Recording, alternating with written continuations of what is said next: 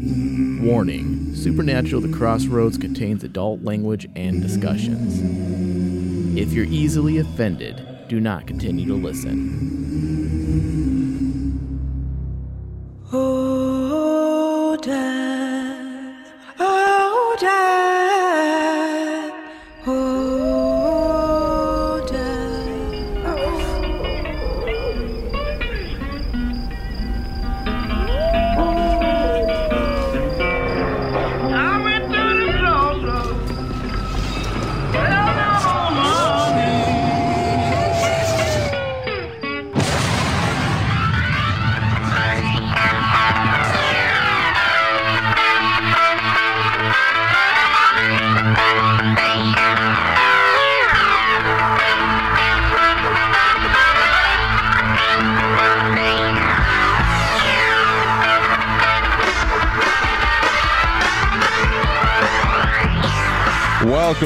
To another episode of Supernatural The Crossroads. I am your host, Thomas Cowley, and joined with me today is Michael Flores. Hello, hello. Ryan is once again absent, and we will make sure to slap him when he finally shows up again. I like how you say it like a teacher because Yeah, there, there I'm disappointed with him. Yeah. And I'm going to tell his parents. there's disappointment in your voice. It's like, well, he's marked absent, Somebody didn't do their homework. and he'll be put in timeout. Exactly.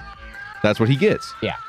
Uh, Well, he will be back. We're hoping next week. He is on the show, so no yeah, he's not, we didn't fire him or anything like that. No, he's just he had to go out of town uh, for some, I guess, some personal business he had to uh, uh, take care of. But he will be back. We're hoping next week. Um, but you know what, Thomas? Some people like him gone. is that one of those people you? No, no, No? I'm just joking. Yeah. Actually, every one of most, I would say 99 percent of the listeners like the three of us together. It just it just works. I think mean, that's the show we've established is the three of us together. exactly. Uh, but you know, somebody did. A few people asked what's going on, and then a couple people said they did like the show. I'm not going to say names. They did like the show um, with just you and I.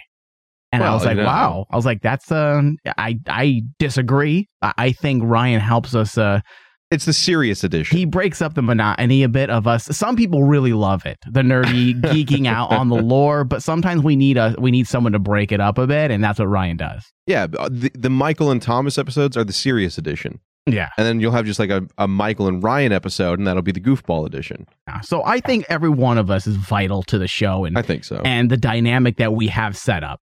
So It's been, what, three years in the making? Is we Yeah. can't fuck with things now. yeah, I, I told Ryan that he will never quit the show. Because I know he's getting busy with other things. Too bad. And, and I said, guess what's gonna guess what show you're gonna be leaving, Ryan? He's all like, He's all DC on CW. That's right. He said you will never leave this show, and he agreed. He said you're right, man. He's all this is this is what I started it as, and this is what I'll end as. I'm we like, sold great. his soul to a devil. He doesn't. He doesn't know. That's how that worked. So, guys, this episode, season twelve, episode eleven, regarding Dean. This one was a another monster of the week esque episode.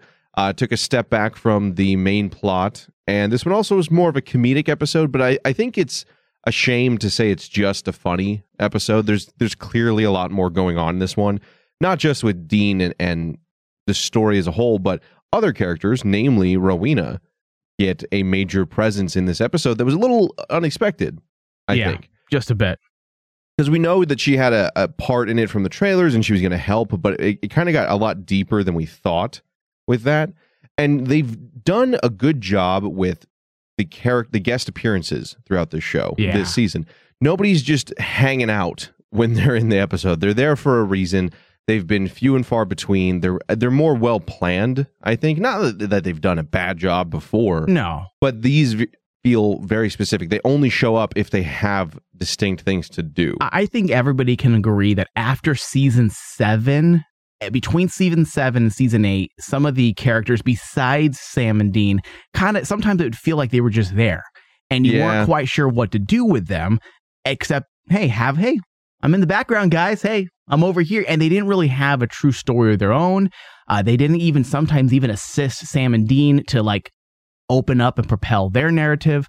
Um, but this season, I think, is really strong. That they're not feeling, even though we do have some a few. I know the, the fandom has a few gripes here and there of this season, but I think one of the one of the the I guess kudos. the biggest kudos that we can give to the writers this year is they are neatly putting these guests in the spots. Like they matter. They're not just there to be there. They actually matter and they're not afraid to not put them in if the story doesn't need it. Yeah. And I, I'm okay with that. I love Crowley. I love Castiel. But if the story doesn't need it, I'm okay with them bringing them in when we need them, when the story dictates that they need to be there, because then it just feels so much better as well. Yeah. I agree. I feel like it's a reward when we get them. We're like, okay, not only are they here finally, but it also matters. Right. And I think that's the biggest thing about Rowena so far is that she's this season she's only been a couple times, but it's been more she's had a direct involvement with the events going on. Yeah. Whether it's Lucifer or banishing him, or in this episode, it's kind of just a little peek behind the curtain that is her life and her past. Right. And the thing is, she's kind of been on the show for a little bit now. They they brought her back from the dead In season once already. nine, Ten. season 10. Ten. Yeah. So th- going on three years. The the characters who have lasted this long or who have been in as many episodes at this point have one of two routes it seems that they go down though and that's kind of the the borderline negative aspect Yeah. they either go on the fast track to being a guest like from guest to starring something like bobby or crowley's a great example of Right. that or they go on the fast track out the door unfortunately somebody like rufus for example or ellen and jo you know somebody that we've gotten to know that we like who then unfortunately meets an untimely demise Rowena honestly could be the third category because she served her purpose through season 11's mid-season premiere and then she did die and then they brought her back at the end. And I know we've talked about that when it happened. Yeah. How we had some we love Rowena as a character but we had some gripes from a storytelling aspect with that Because I think her because her death meant something. it I meant felt. something. It was a closing somewhat of her and Crowley's story or as close as we were probably going to get. right. Now that she's here, though, she kind of has bucked that trend or dodged a bullet and now is still in the show, but she's not quite guest star, you know, like Bobby and, and Crowley, but she's close. Yeah, she's not getting that title credit yet, but she's not getting that title credit. But if she keeps going the route that she's going, just like you said, she's either going to end up dead or she's going to end up being a permanent fixture on the show. And you know what? Her being a permanent fixture like Crowley or Cass, I'm okay with that. As long as they do exactly like they did with this week's episode, was a perfect place yeah. to push her into the story to where it matters and give a little insight into her character, which I thought it was very just a little nugget of info, but I thought it was needed to give you that ongoing because she is an ongoing character. When you bring your characters in, I like them having a little bit more built on them when they do make an appearance. Well, that's yeah. that's the, our gripe that we always had on Felicia Day, except for the last what two episodes the, before she the was last bits after the return from Oz. yeah, well, we felt like she was just there to be there, and there wasn't any true development of her character. Um, and Rowena is is uh, definitely not in that category. No, so she might actually make be making her own. She's a trendsetter, She which is. makes sense. She is a trendsetter. Yeah. So the question then is what do what's coming up for Rowena? Now in this episode we'll, and we'll get into it during our discussion. We see a little bit more of her personal drives and motivations and kind of explains why she's doing what she's doing throughout this season Yeah. compared to seasons 10 and 11. So we get a little bit of insight into that, but what does what do we do with this character now? You know, I think there's still more to be had from her from the the past, you know, and we've seen and I don't want to jump too far ahead. No. But we've seen her people always treat her a certain way and I I think there's got to be more to that that we could maybe go into, maybe a flashback episode Right. on her history Yeah. Why not? Yeah. you know but then i also wonder can we have what is that then five title credit characters or are they gonna you know You know what? As Bum, bum, long as they're bum. always used again to build on the Winchesters, the show needs to revolve around them. So as long as they bring on these characters, I think the show can fit nine more characters. Honestly, as long as the show is about Sam and Dean and each character is there like a like a moving piece of a watch to help the main watch work. I mean, that's Yeah. I can see that. Again, you do run the risk of having too much. I'm kind of exaggerating with the nine characters, but I think the show. Well, I mean, I think the show's in fine territory. We have Mary Winchester, we have Crowley, we have Castiel, we have Rowena. I think, and maybe Lucifer, maybe. well, I mean, look back to like season four. You know, you had Sam, Dean, Bobby, Ruby, introduction of Castiel, And we still had Uriel. Ellen and Jo, right? Or Ellen that, and are they Jo were not in that season, but they were still alive Yeah. at that time. Um, Uriel, we've got uh, what's his Alastair, Yeah, the torturer guy. Yeah. Like we had so many different characters come in through that season, and a ton of season four had a ton of shit. That that's where everything changed. The game changed. But I, I think we're in an okay territory right now. I just worry slash wonder if they're going to get a little stab happy and kill somebody off. I'm thinking that's going to happen. And I know people always start, you know, the first thing we get when we release the show on demand, the first messages I can always count on getting is like, why do you always have to talk about people dying? I'm like, well, because it's gonna. We all know it's gonna Because it has to happen. Okay, guys, full disclosure. sad story is this show, because it's been on so long, we forget that the original run, seasons one through five, Dean's the only one that really makes it out. I mean, Bobby survives, yes, but he loses a kid essentially. yeah. Castiel goes back to heaven, completely changed, you know, and Michael's now in hell, so who knows where things are going to run from there. Almost everybody dies that they've come into contact with or throughout their adventures. It's a tragedy in many ways. It's, it's the motif of supernatural. People are going to die, and, but and that's why I think we need to do something special because we do this every what every year, I think so, yeah. and we need. We're going to let Ryan get here first, and this time I want to get um, also input from the listeners. So I'm going to give it two weeks. Okay. Okay. Um, I don't want to do an official death pool for for season twelve. Okay. Okay. And I want to set some rules. You and I can get together, set some guidelines, some rules, get some listeners involved as well. We'll post it on Facebook and um, maybe even throw some money in there, and uh, so that the the listeners can have a chance to win some money as well. And we'll do a death pool because you, someone's going to die this year. I think they have to. Someone's right? going to die. But I, have been saying that since season 10. I, yeah. So- and, and you know what? And it can't be like guest spot five, okay? yeah. Angel number three. Yeah, or Castiel's vessel from the past. Right. You know, it can't be stuff like that. I think we need to do a death pool. and What we'll do is we'll do a big deal about it. We'll maybe do a video version of the show, and it'll be available to everybody. And uh, and we'll just do take maybe like a telethon type thing. We'll take phone calls live on the air. We'll promote it, get it all ready to go, and we'll just do a death pool. And if it's only 15 minutes long as we're gathering information from listeners, then so be it. Yeah. It'd be fun. I think that'd be really fun, man, and a little and a chance to get a little bit more uh, content out there to all the the supernatural freaks, you know, ourselves included. Well, I mean, I don't want people to die, sadly. no, but let's I have think, fun. Well, uh, we gonna, might as well have fun with it or make gonna- some money. yeah, they're gonna. Yeah, That's how America works, right? let's make money on death. Yeah, why not? Uh, so, guys, moving on to a little bit of other news. This was actually from a fan. I'm going to murder this name unless you know how to say it. You already you already did murder it last week. I You- know, You I don't called wanna her do it again. You called her Avi D Morat. Yeah, because I I talk don't- phonetically. I don't think that's how you pronounce her last name. I think it's Demarat. Demarat. Oh, Yeah. We apologize. I know she's in the chat right now. I'm so sorry. I cannot do names. You have to type it out phonetically for me all the time. Hey, if you want to call into the show just to like uh, Yell at us. yell at That's uh, fine. yeah, me yell at him. specifically. You're more than welcome to.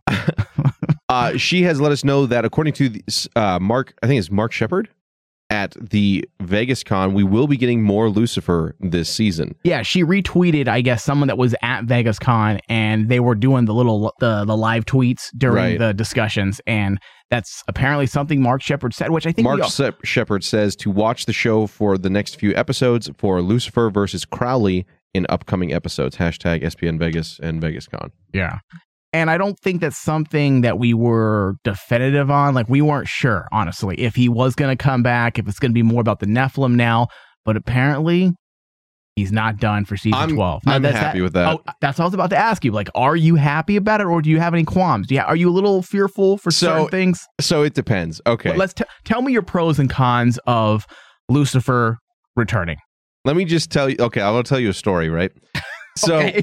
Story time. the pros of him returning one, it means the Egg McMuffin MacGuffin thing is not that powerful as we thought it was. Now, if it sent him straight back to the cage, that's some hot bullshit right there, in I my opinion. I first off, I don't think it did. I think he's trapped in the egg, right? See, no, he went down the vent, so I don't know if he's like in the sewer system, like a fucking Ninja Turtle. That was or- kind of vague, wasn't it? It if was. he's in hell, or if he's just chilling, or maybe he's got a new vessel. I don't know. That's one of my biggest gripes That with was a that little egg vague. thing. I I do not like the egg. Yeah.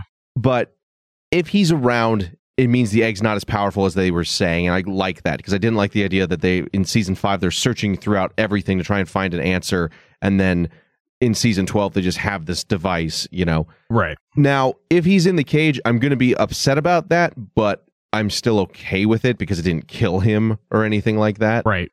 I want Mark Pellegrino to play him in the cage again, just like season 11. I don't know, man. Well, who? who here's the thing. I who feel do you like have? that's returning to the well too many times. Like, hey guys, guess what? It's Mark Pellegrino again because he's in the cage. He's in the cage, so it works. but here's the question: then, if It's you silly. don't do that, if you don't have him be the visual representation, because he has been from season five through now, do you have Rick Springfield I, you know, reprise the role? Do you have the president? who play it? knows? I mean, or random schmuck that he burnt through in 33 they seconds. kind of needed to explain it. Like it would have been nice for Mark Pellegrino or for the writers uh, Carver last season to almost explain, "Hey, Sammy, since you're comfortable with the way I look like this, this is how you know something along something just like like he likes this one. Y- You, y- know, something. Yes, I agree. It's got a huge package, so I keep using this one. see that would work. that would work with uh with the personality Right? that he established. And I think I want Mark Pellegrino. A, we know we know that they said he was returning, so this might be that. But also, he's the one who best portrays the personality. And I think if, for me to really believe that that's Lucifer, I need to see the vessel of Lucifer. Well, Mark Pellegrino did say he was coming back, So so I was hoping it wasn't so soon or this year. Honestly, I man, hoped it wasn't as soon. I I I, like would- more at the end of this season, I would have been okay with.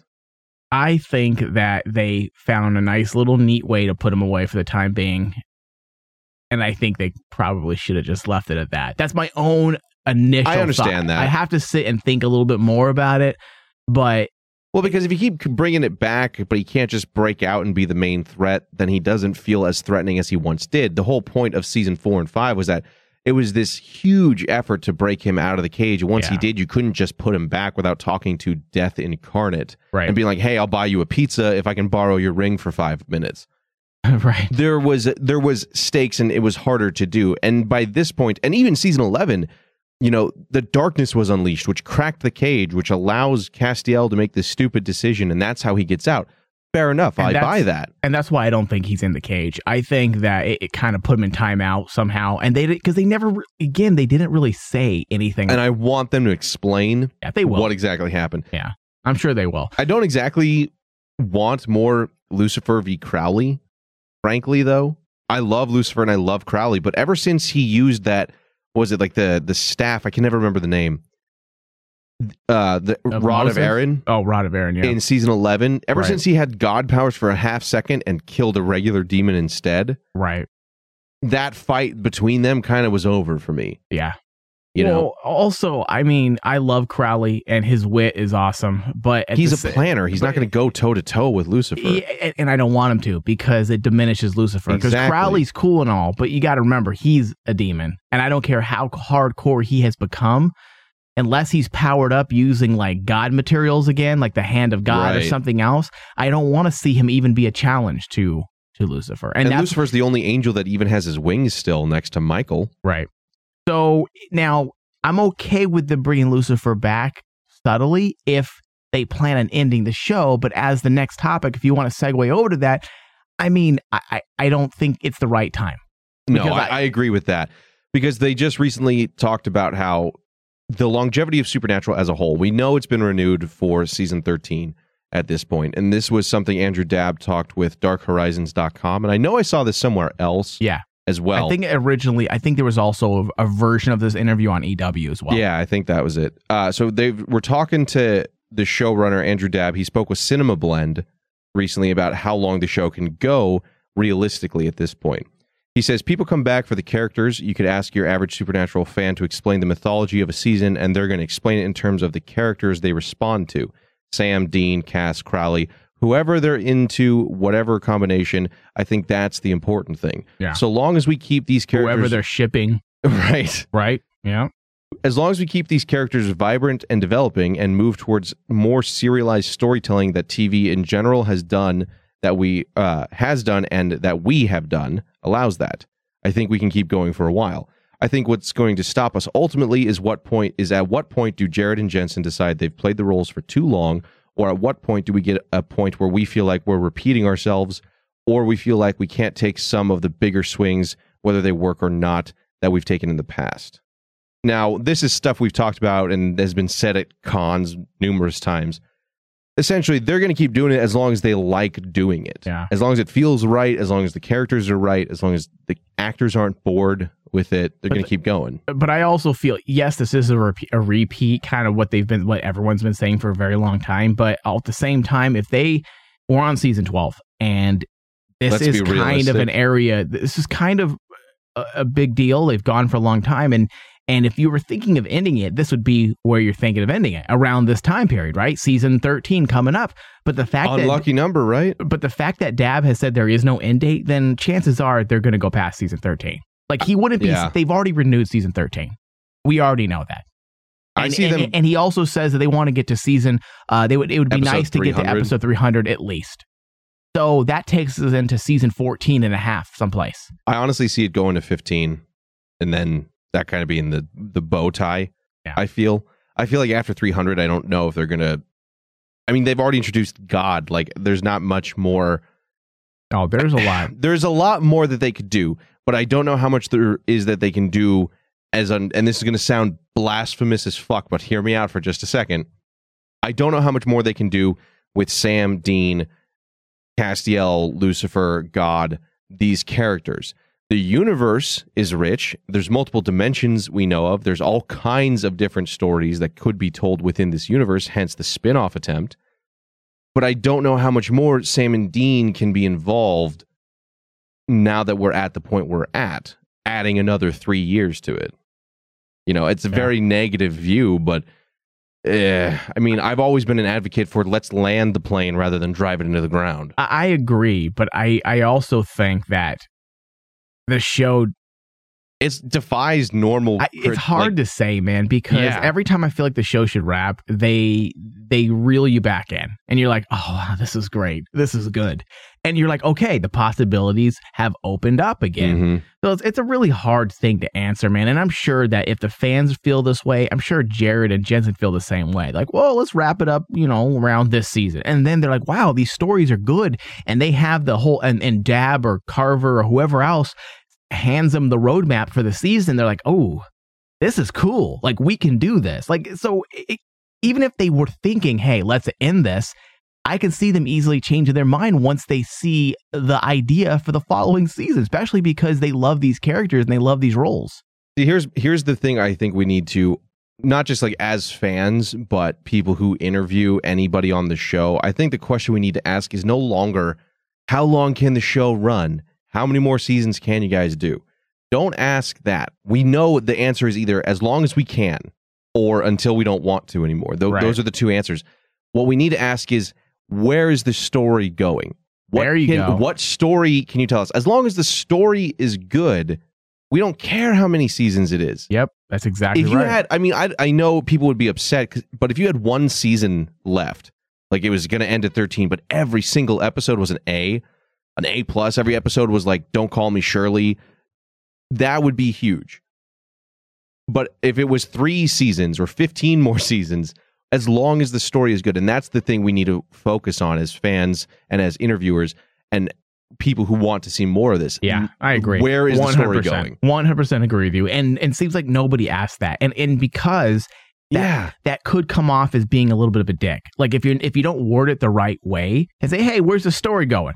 It could dad Right. might be taken back. Like, what the fuck, dude? You don't like like you don't like the story? Okay. Are you are you really? I come onto your show or I do this this email Right. interview with you, and that's the question you give me. It could come off as as a dick question. But if you were like how you just worded it, that makes perfect sense. Or you say where how many Because to quite honest, I, mean, Yeah. I agree with you. I'm tired of the "Oh, how long's the season gonna go? And it's Oh, the same effing answer. to, you yeah, know, like just- you're right, man. I don't fucking That's care what they need to ask. That's exactly what they need to ask. Do you have a plan for your cu- current story arc beyond season What's 13? your intentions towards my daughter? Exactly. That- let's cut the to the chase. That's how we feel about it. First base or third base? I'm watching. Because I may allow you to go to first base with my daughter. That's it. but it needs to come with a dowry. You that give I me need tonight. you give me you give me a dow- you give me some Basically, I need 50 bucks. Oh, did you sell your daughter for 50 bucks? You're a son of a See, bitch. that's how you know I'm not a dad. I was going to say at least a chest full of like cash. A chest. I mean, look, they did it back in so the you, old days. You went with a chest full of modern day currency rather than like a chest full of gold. what, pirate gold? I don't know, but if you're gonna have a fucking chest, why do you have dollars I live in, in, modern times, okay? With a chest?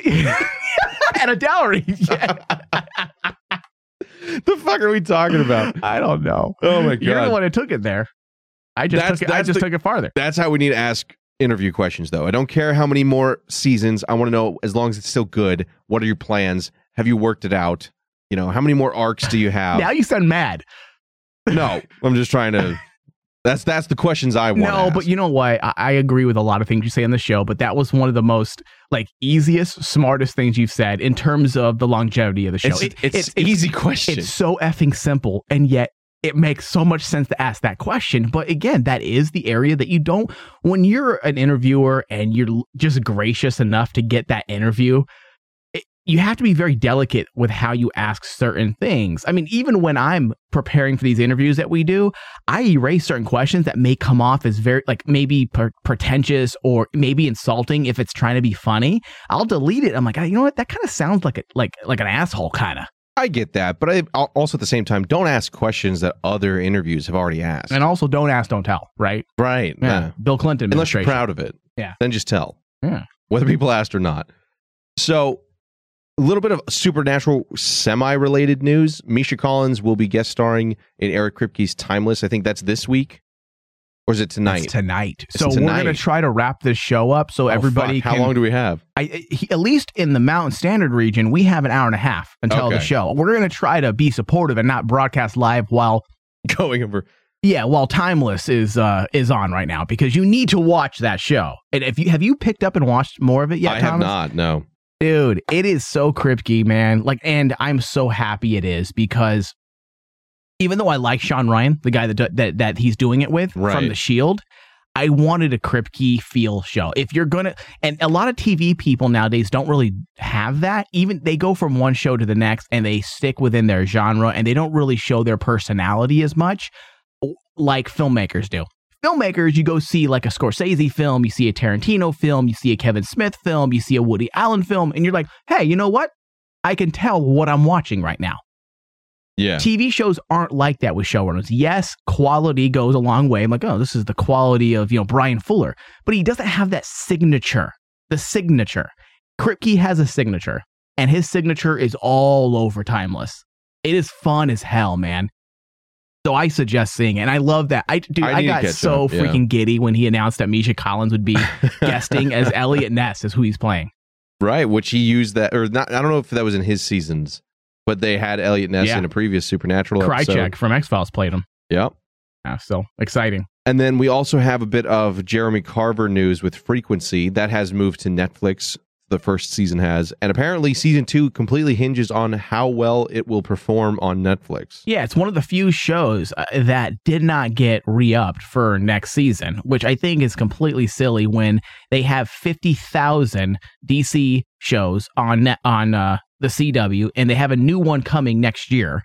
Um, but they can't renew a fabulous show like Frequency because it's 200,000 viewers under what their DC shows are doing but also you're inconsistent with the dates that you air it. If you want something to do good, That's not fair. be consistent. The numbers were rising and then they go to break for Thanksgiving. They come back a week and then they're off for winter. Then they air out of nowhere. They're released on the first week of January when nobody is no watching TV. Stars and Sherlock are the Yeah. only shows I know. and they pretty much like they pretty much just gave up on the show without really giving it a shot. That's not fair. Eh, Not at all. And it's really, really good. Really good. Um, and uh, and and Jeremy Carver said in an interview the day before it came out on, on Netflix, saying, "Listen, you guys want season two?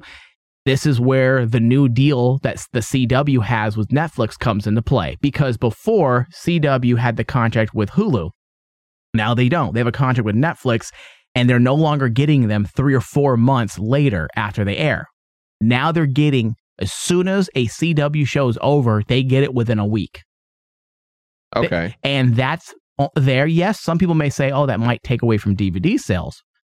But when you're on a show, when you're on a show like Frequency, where you're on that cusp of renewal, what do you want? A renewal or a strong DVD sales? I'm Yeah, gonna go I for want a a- renewal. I'm gonna go for a renewal. Because if you have enough renewals, you'll have strong DVD sales. Exactly.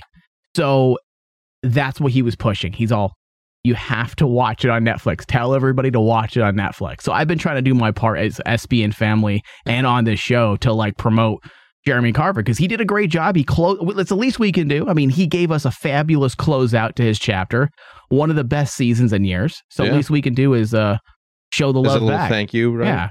There you go. Uh, last little bit, guys. Again, convention news. We are going to be at the Phoenix convention in June, which I don't know if they have dates for that yet, but I mean, it's down the road. Uh, June us. 9th, uh, 7th through the 9th, I believe. Okay. And then we will also be going to Seattle, which is April 7th through the 9th as well. Uh, not 100%, 100% confirmed 90 90 Seattle. 90? It's all about air flight. 70%. I have my sister lives out there, so we could probably crash there. it's a crapshoot, is what we're saying. yeah, yeah. But those are the ones that were planned. Again, if if you guys have missed that information before, once we have confirms on Seattle, we will let you guys know. Which I'm looking forward a lot. I know Creation Entertainment has left you know bad taste in our mouth in the past, but I'm Yeah. I'm over it now. It's been a year and a half, and I'm ready, man. Because remember how much fun They're we had at those dude. supernatural Yeah. conventions? Just meeting. Forget Creation Entertainment. It's about the people.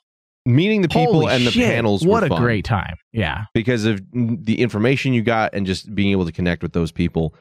The creation makes it a bit of a pain, but I'm sure we'll have stories from that too, and that'll be fun, Yeah. right? Yep. I'm sure they will be. I'm sure Ryan will uh, stalk somebody. oh Jesus, we- That's what he does. we need to put a tracker on him. I mean, it was Kate from season eight and the last one we went to. Yeah, or his his planned Yeah. Jared interception. Oh, that's embarrassing. dude. I know, I know. So embarrassing, man. anyway, God, it's so embarrassing. if people knew what he does, the time, Dude. the time his accidental bump ins to actors. wow, what a coincidence! Who'd know you'd be here? Now that I've got you for a minute, Yeah. he's like a I mean- fucking shady I mean, salesman. When he got the picture with Mark Pellegrino, dude, Mark Pellegrino looked pissed off. He's like, I'm trying to get my fucking coffee, and then there's this guy. Yeah, dude, I'm sorry, but he looked he looked upset. He did. He looked even in the photo. He looked mad. I wouldn't even post it. Be like, dude, he looks like he wants to. Sh- Did like, you get a photo with him? No. looks no, like he I wants to didn't. shit in your mouth, Ryan. That's not a good thing. well, you might be into it. Oh, oh, okay. No, with that. well, it's called bricking, and some people like it. what? I'm just saying. What? I don't know. I mentioned the name Ryan. I can't contain myself. All right. I think with that, we need to take a break, and then we're going to get into the discussion about episode 11 regarding Dean in just a minute. Dream on, little broomstick cowboy, of rocket ships and Mars, of sunny days and Willie Mays and chocolate candy bars. Dream on, little broomstick cowboy, dream while you can of big green frogs and puppy dogs and castles in the sand. For all too soon you'll waken, your toys will all be gone. Your broomstick horse will ride away to find another home. And you'll have grown into a man with cowboys of your own. And then you'll have to go to war to try and save your home.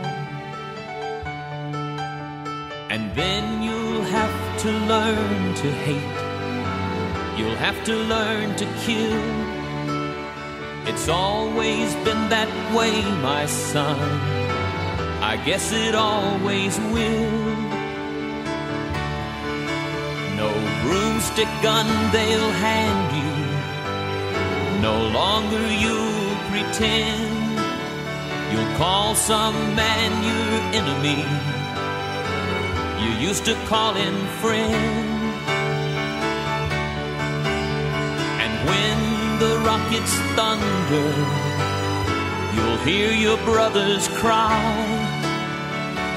It all, you'll wonder just why they had to die. So dream on, little broomstick cowboy. Dream while you can, for soon you'll be a dreadful thing, my son. You'll be a man.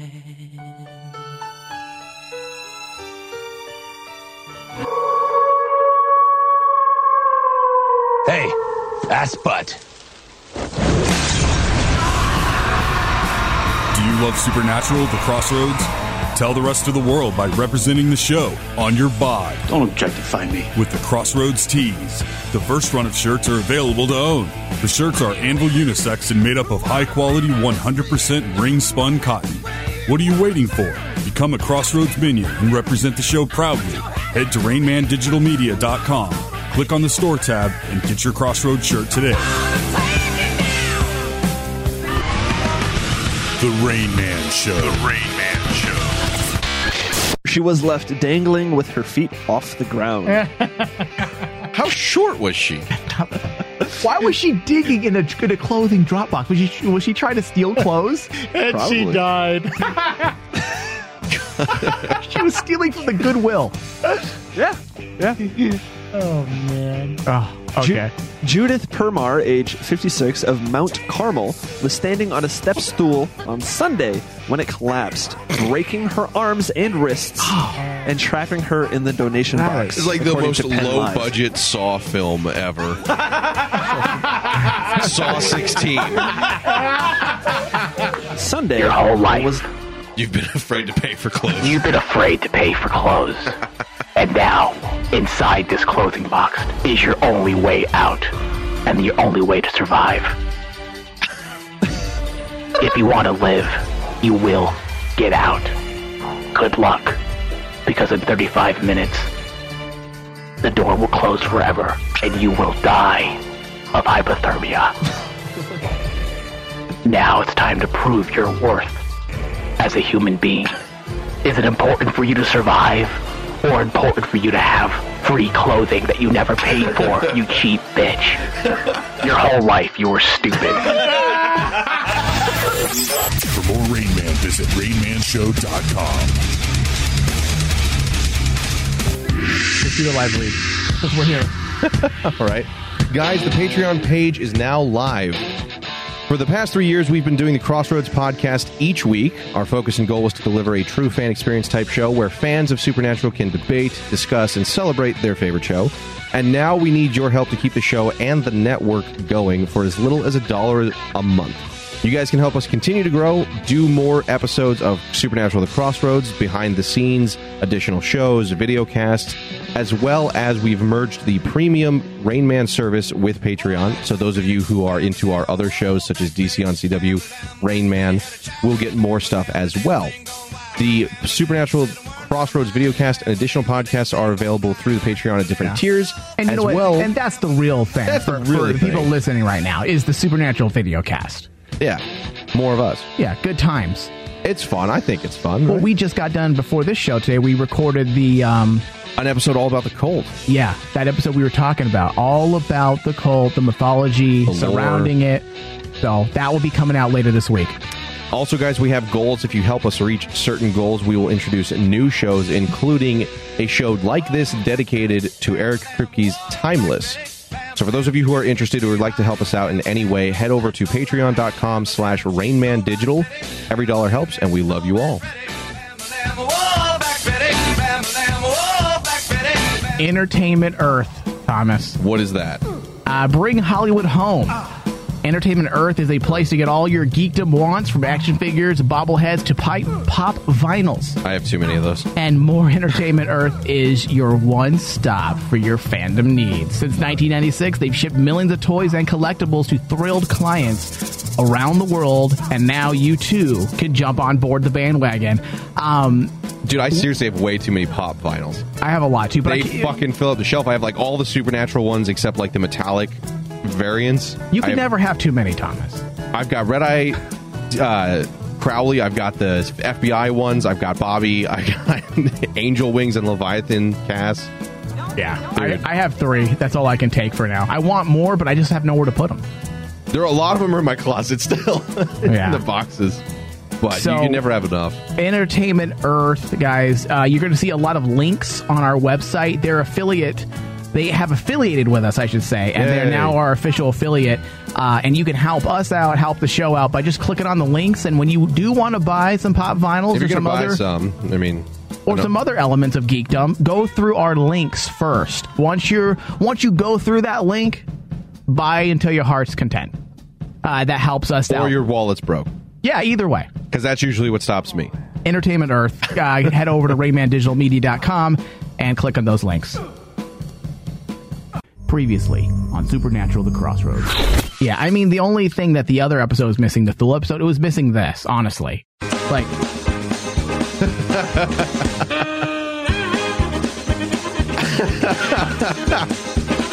Yeah, a little bit. like th- this is what I was expecting. When Hitler's running around and everyone's getting shot. yeah, that fits perfectly. it does though, right? Yeah. Like I, I wouldn't be surprised if they threw this in that episode, in the Thule episode. We should do that and put it on Facebook. yeah, if they did that, it might have saved it. It might have saved it. It might have saved Go around killing people with this song. Oh, that would be the whole awesome. like chasing through the hallways gimmick. yeah. Yeah. oh god. Oh, Jesus Christ. All right, we need to wrap. Yeah, that's the God. We're terrible.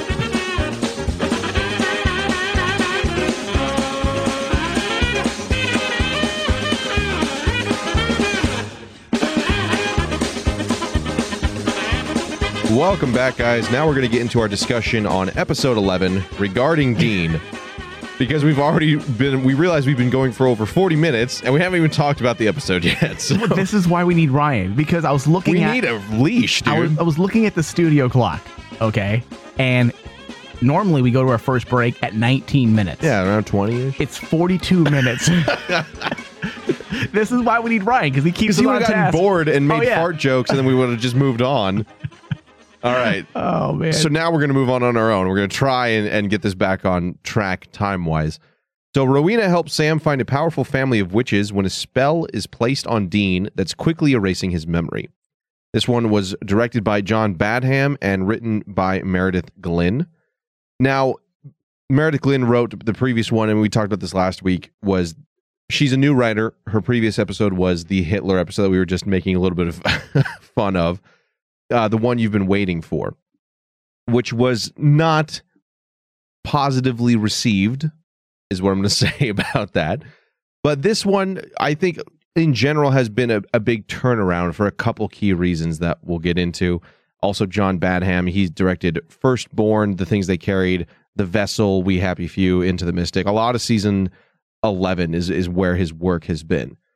So this week we get another break from the myth arc and we go back into witches, which I, I hadn't really known this before. We did a little bit of research. Witches were like in like eight episodes or something like that up until season eight. And then they fucking exploded in popularity on this show.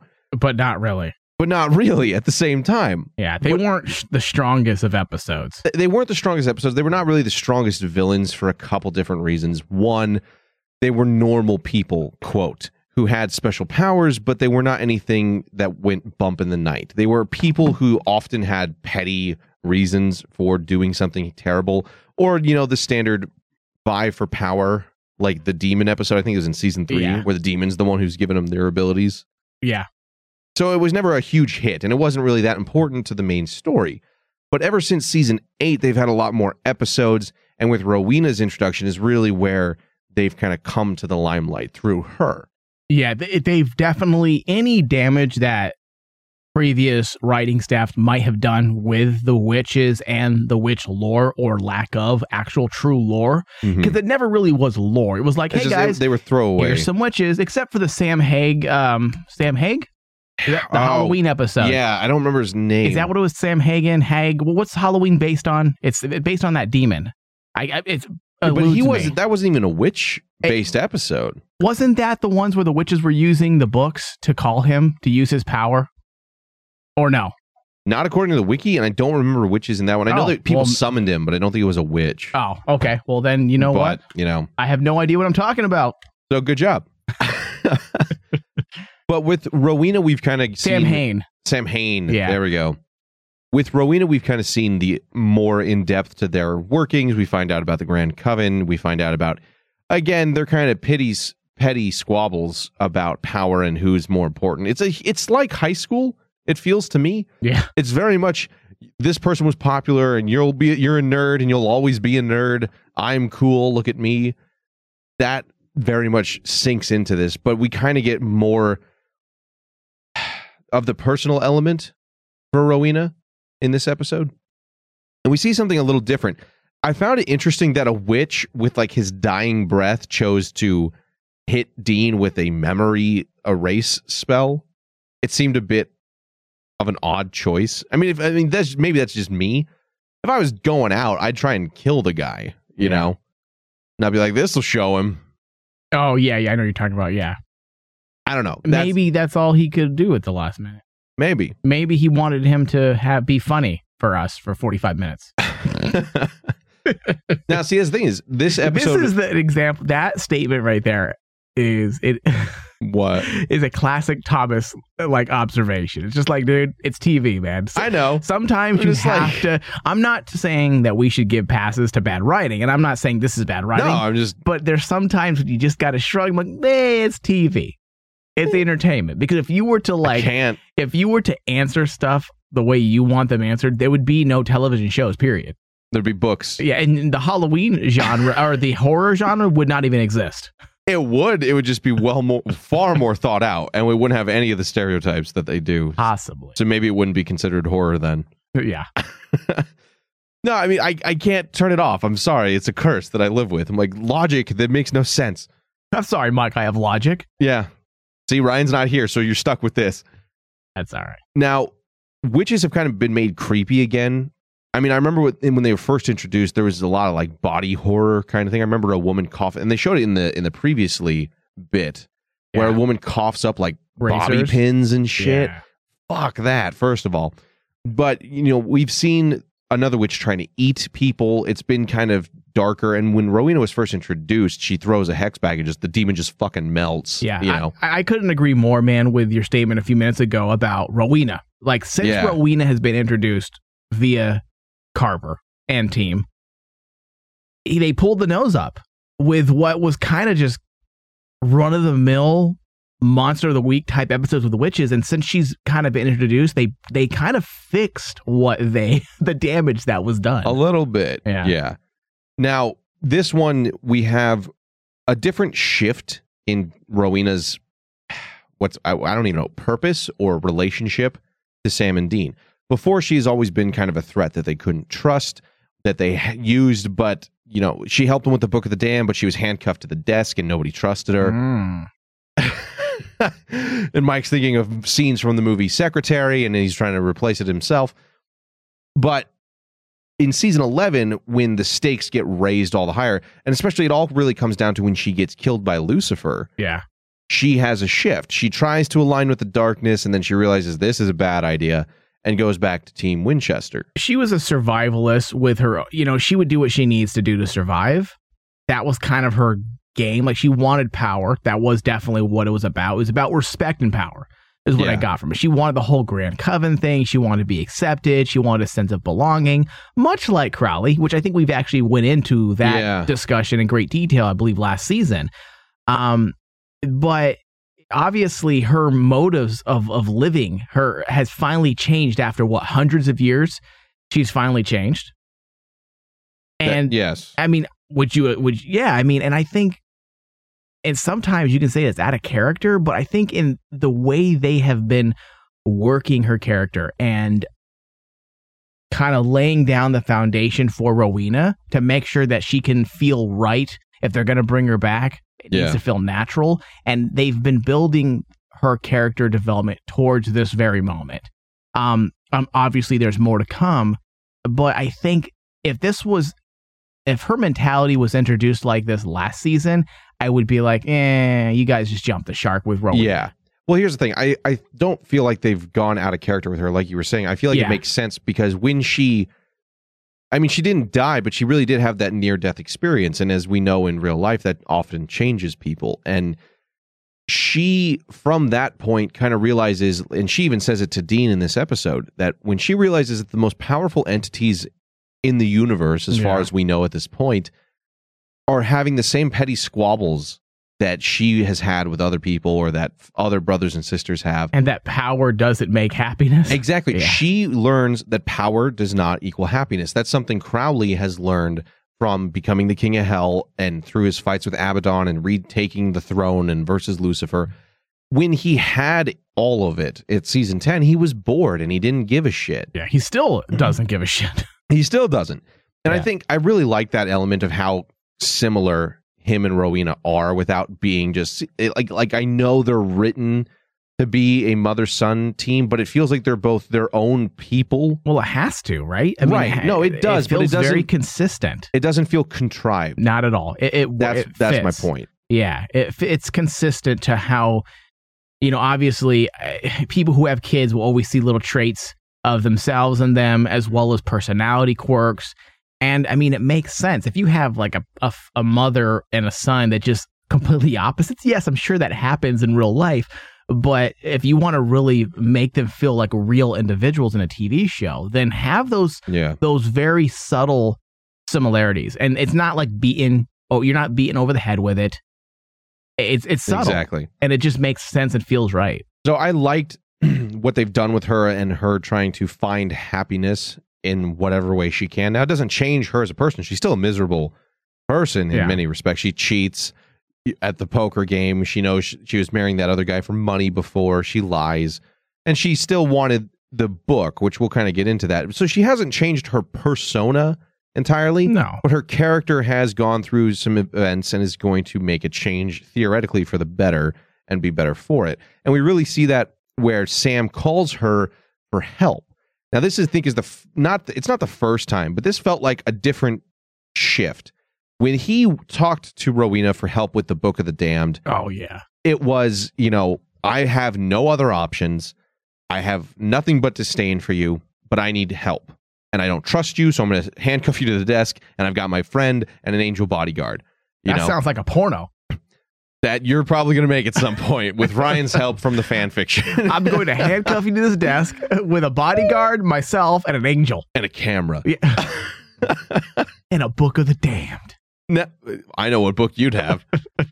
now, this, however, though, is very different. Sam calls her because he needs help. Yeah, and that's much more like a friend. Now in season eleven, you know, it was Lucifer was far greater a threat, and the darkness was far greater a threat. So everyone just kind of shut up and deal with it. but doesn't that make sense though? Like when you've been in the trenches When you've somebody. been through that shit, I think it absolutely makes And- sense. So I didn't have a problem with it. No, does he trust her? No, No. but also she, he's on her Rolodex, and I think that's cool, and it makes sense to to where they're at as people right now, currently in season twelve. Exactly. I like how she was like asking if she had her own ringtone. Oh, I was love like, it. I love that. So such a Crowley line. Yeah. I'm just. I love how well they've gotten her personality down to match with his, but Yeah. also be unique. Yeah, it's good. Fucking great. yeah, it was good.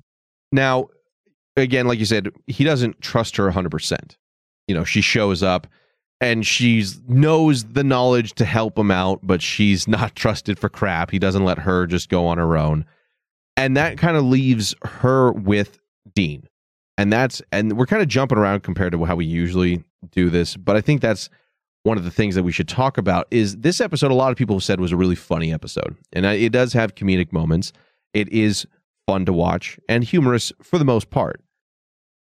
But it also has some very touching, heartfelt moments and some great acting by Jensen Ackles. and a good moment by Rowena that I think is is a shame not to bring attention to that as well. I know the mirror scene is going to be the highlight of that for a lot of people, but I think Rowena's honest conversation with Dean spoke volumes, not just about herself, but about Dean and one of the main themes we've kind of had running through this season of greater consequences. Do the good things we res- achieve outweigh the bad things we've done?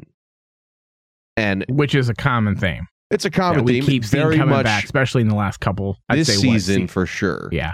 I think. I mean, it starts with the first episode essentially, and, or at the end of season eleven. This is what we talked about and what we kind of wanted to see happen: the consequences for their actions. And you know, it's it's a bit of a different perspective from Rowena. Excuse me, there, because sh- we see her kind of let the guard down because she knows he won't remember. Yeah. And sometimes, and you, we know it's very realistic, man. I mean, as I said before, sometimes you talk more better with a stranger. Sometimes you can. What is you- that? You need to talk. What? What's that? It's it's true, but Oh, it's yeah. so weird that It's because you don't feel like they're going to judge you, and if they, Yeah. and if they do, like you don't, Or you know don't them. care. Yeah, you're not going to see them again. right. So I don't know. I think it. I think it makes sense in a lot of ways. Sometimes you like it feels better when you're going through something. Sometimes it feels better to talk it out loud. And if there's someone there that you know isn't gonna either a judge you, b remember. I mean, why wouldn't you? Yeah. I mean, so it makes a lot of sense to me. And also, it just, again, it speaks volumes of where Rowena is at. Uh, and also, it did a lot in, in, in, in the way of, uh, again, foreshadowing Dean's own self judgment, perhaps, Yeah. which I think was the biggest purpose of the entire, that entire scene. Well, I mean, he even says she's like, you know, begrudgingly, she says that you do them for the right reasons, and then he says that's still no excuse for the number of bad things that they've done. Yeah. Does And- that, does that, okay. That that is. Go ahead. okay, I think we're probably gonna I go know in the same direction. the same thing. So. Okay, so do you feel like obvious? Okay, I think a lot of times he talks a big game of we do what we got to do, right? Right. But it obviously weighs on him. And again, that's kind of what they were saying this entire episode is that everything he's done is baggage. Right. Everything weighs on him. And I think that this says so much about him and where he's at mentally or psychologically. Um, when he said, when you saw that he judged himself, that Yeah. does not justify anything. Is that supposed to make it okay? Yeah. Yeah. That's going to come back. It will. And I- if that does not come back, dude, that That's a shame. That's such a, a you know a miss opportunity. Yeah. I mean- self judgment when you don't realize when you're not in. It's no different than being um, under the influence, and you say certain things that you would never say. And I'm not talking like about sexual things or you know perverse things or being an asshole to somebody. I'm talking about sometimes when you drink or when you're high, you tend to have loose lips and you maybe Yeah. speak a little more freely about yourself because the the weight of the world is kind of it's lighter and you say more things you're more relaxed you're not on guard as much and that's kind of when you think about it that's what the spell did to him it made him forget uh, uh, everything he's been through and all that baggage Yeah. so it would make sense that he would be a little more open to a, hey you know what i don't remember anything and uh hey i'm judging myself Well, I think that's definitely needs to come back into play because we've talked all this season about cosmic consequences, Yeah. the greater good. How much good are you doing? To a certain extent, you have to really look at that. You know, uh, does the even the British Men of Letters? You know, is what Mister Ketch does is his job, and how much he murders things and people worth the greater good. And I mean, know- on the on the surface, we would say anything he does is terrible, and anything Sam and Dean do is right. But that's through a filter. yeah That's through a filter of morality, of how long we've known them, whether or not we like them. You know, that's true they have killed hundreds of people. You know, in different timelines, even more because of different. You know, like abandon all hope or. Uh, uh, the one where they where Dean sees his alternate past, where he loses and Lucifer wins. yes You know, they've done a lot of messed up stuff. So is the perspective what makes it okay? And we've said this before, no villain thinks they're the bad guy in their story. Yeah. Except maybe Snidely Whiplash or some shit like that. But Yeah, I mean, uh, when you lose that that ex- that tough exterior that allows that like you that, self, that conscious. that allows you to justify when you lose that what happens you, do you know what i mean Yeah. like what happens when you lose the ability to that lie to yourself and drink Yeah. your own Kool Aid. yeah And I mean, we know Dean has always kind of said one thing meant another. That was the how the original show was supposed to end. You know, he always talks about going down guns blazing. What he really wanted was a family with Ben and Lisa. That's one of the most tragic things I think about season six is is the dropping of Lisa and Ben as characters. Because I felt like that could have been something a little bit more, even even if it was just another season, I wanted more of that to see him try and balance that life of what he wanted and what he gets dragged into, you know. But th- we see that here as well. We see Dean really thinks the truth about his murder spree is not good, you know. So i don't think he I likes think I don't that think he- has to come into play. Yeah. Oh yeah. Absolutely. I mean, even if it's to contrast what the British Men of Letters are have been doing, or Yeah. Are doing, or plan to do, like that statement has to carry some weight down the road. Whether they're actually going to use it is one thing, those words, or the fact that it's that just there to set kind of precedence of how where Dean's at as a person Yeah. uh, and his and then the decision he makes whether to join the British Men of Letters, which we already know Mary Winchester has. right. I mean, that's going to be a big thing, man. And I think that's going to end up causing some confrontation. That line doesn't ju- doesn't justify. Yeah. So it- it's going to come back, and not maybe in the way that we think. It might even come into play in terms of between him and his mother.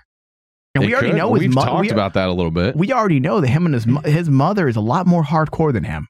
She's oh yeah. like they've been through it, Dean and Sam, but she's old school Hunter. She's related to Campbell. I mean, he is too. But I you mean, kind of see the family relationship I mean, now because Campbell was a, a- douche. he was a son of a bitch. He he would you know did some shit. Yeah, I never thought twice. And you, and she's kind of more that hard edge, like you got to do it. This is the job, no questions. which I like. And if they start, it makes sense. and if they start showing some differences between the way they hunt, oh my god, that'd be awesome. Like I don't want to ruin Mary. no, but I think you But if- need to have that conflict. Oh man, that would be so good. I, I would be more okay with that conflict after the fact of you know I, I'm just coming back to this world. I need time to think. yeah. Once they they need to reintroduce her to like the main fold, Yep. and I think that will be a good way to have conflict without having to be. I just can't deal with you kids right now. I'm mommy needs a break. Yeah. you know. And I don't want them to lose. I mean, we're getting way off subject here. I think Yeah. we're going to go back to it later, but I don't want them to. Lo- I don't want her to lose herself. Like I don't want them to lose who Mary Winchester is, or or even our idea of Mary Winchester. I don't want them to take it down a Campbell aspect. Yeah, you know the same the same the same road that her father went. I don't. Please don't go that that route. Right. Yeah. But I wouldn't mind them borrowing a bit from that. Yeah. Now we find out that the main the the cause of his memory loss is from a book called The Black Grimoire, which is a powerful tome of druidic magic. Now this is the second spell book that we've really seen Yeah. Since Rowena has been introduced and in recent years and I think in Supernatural as a whole it was always before that a witch had her own spells. They had their own you know little repertoire of of magic that they could grab or something that they made up on their own. This is like the second spell book which I wonder if that's going to come into play as kind of not a theme but like I'm not sure even what the exact word is but they keep showing up. Like we'll have more of these. Maybe this will be something. More books I don't know. I thought that was kind of cool that they had a second one besides just the Book of the Damned. And, and it would make sense just in when you look into witch, like real witchcraft and real witch Yeah. lore for real. I mean, Or any spell casting magic. Yeah, that kind of makes sense. It feels more real to life. So I'm okay with that. And I was actually really happy when, um, as soon as they, as soon as they started talking about it, and what would they call them? The Loughlins? the Loughlins, I think. As soon as they gave him a name, I was like, oh shit, here we go. Like, here, give me the lore. Give Yeah. me the lore. Were you like that too? A little bit. I yeah. was a little excited. I was like, all right, here I we was go. like, all right, what's their history? But then once you say, is a book called The Black Grimoire, I was like, I'm listening. Yeah, I, I, that's what I live for in terms of supernatural stuff. Like this is good stuff, but unfortunately, they went the route of again. They, they could fix it and go back, but like they went the route of the Stein family. Like they introduced this, Oh, this- right. the possibility of epicness, and then they This unbelievable magic. They would house other witches and they would train them like the X Men. Yeah. And then they're dead. and they rip it down before your eyes. I'm like, Right. So you set something cool up and then destroy it. Yeah. That did feel a little That's one thing I didn't Carver esque. I, guess. I, kind of wish they didn't do that, but I, I mean, obviously uh, it worked to tell the story. So I guess Yeah. in that regard, they were one hundred percent. They achieved what they were what they were setting out to accomplish. But here's something though. as a supernatural nerd, I was like, oh, I would have liked at least something more on that, like But- one more episode. I agree, but here's something. They were going to swap Sam's soul for their brothers and bring him back from the dead. Yeah, They've trained a bunch of previous witches, apparently. Who's Ah. to say they, They couldn't could come come back, back, yeah. through this same magic? And now the Black Grimoire has now been introduced into official supernatural lore. Sam does have his hands on it. Is this gonna play later in the season? It could. We know the Book of the Damned played directly into A, removing the Mark of Cain, and B, setting up the next season with re- Unleashing the Darkness. Yeah. Does the Black Grimoire have a same kind of setup for the Nephilim? Some kind of magic that, that we don't know of? We know that Enochian magic's been introduced through Lily Sunder. We know now that Druidic magic is being introduced with this very powerful book, It's super powerful when you think about it. It's dealing with the soul, which we already know. which we know is the most powerful thing in existence, essentially. Yeah. So maybe this is kind of the breadcrumbs of where they're going to be able to fight this thing Yeah. whenever they need to. Who knows? But I, I did like that Rowena wanted it. The second she starts talking about it, I'm like, that's why you showed. I knew as Sam did. I was like, I, I was so happy when they didn't have him like play dumb or something like that. And he immediately calls her on her bullshit. He's like, no, you fucking want it. That's why you're here. Don't fuck with me. I know you. Yeah. like, that I liked because not only does it, it it shows that Rowena's you know changed a bit, But she's her still direct her. motives exactly, but it's still her.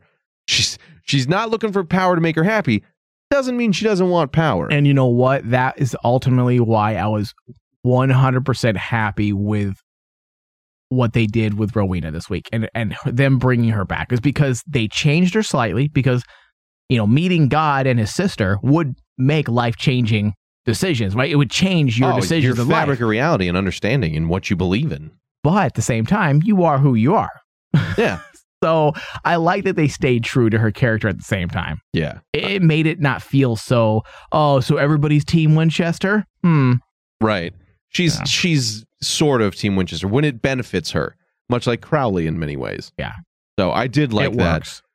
Now, the main crux of this episode, though, was, of course, Dean Winchester and his memory loss throughout this episode, which I liked in the beginning, the, how they set that up. He just wakes up in a field, there's a rabbit, don't know why, and he's eating waffles, and then some woman slaps him, and he can't remember crap. All that stuff was good. I liked that. It reminded me of older supernatural episodes, like the one with the lucky rabbit's foot with Bella.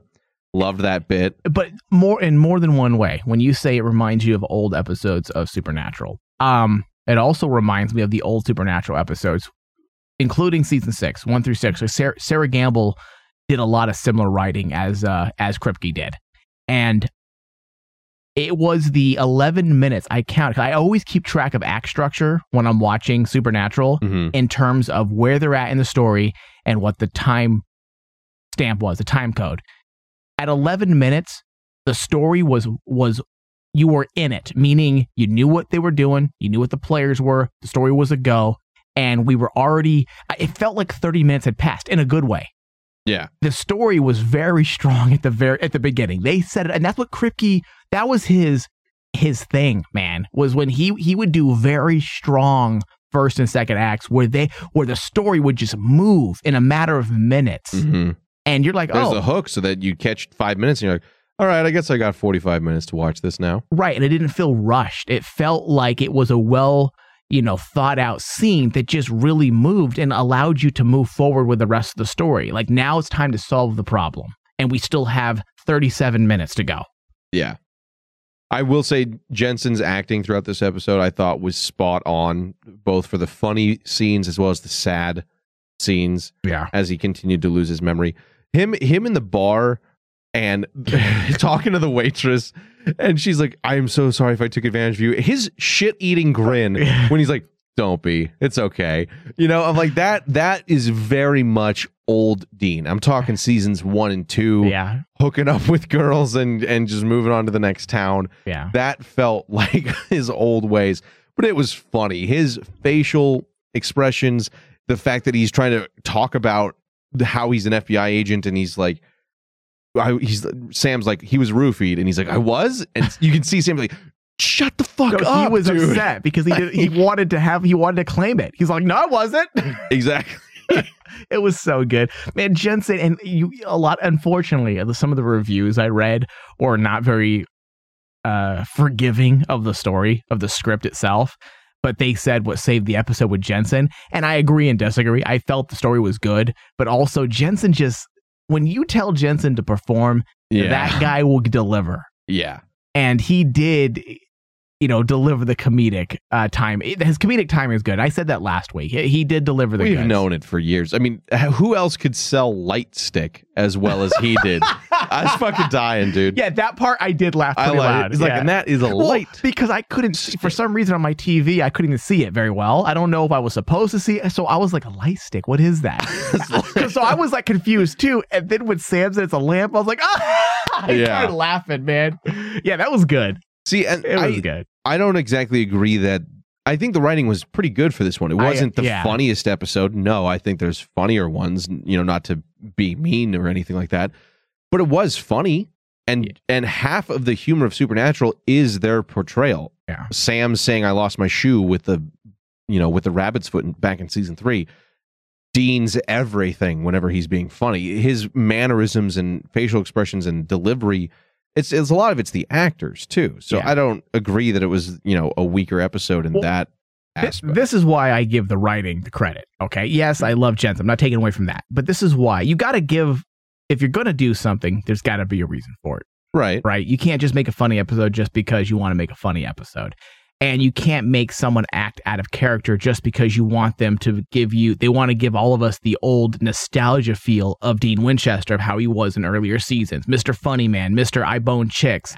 Um, but when you strip away the baggage, like they said, and he starts forgetting things and he starts doing things and, and acting up and being silly, it makes sense in a lot of ways that he's happy, he's making jokes, he's being silly Yeah.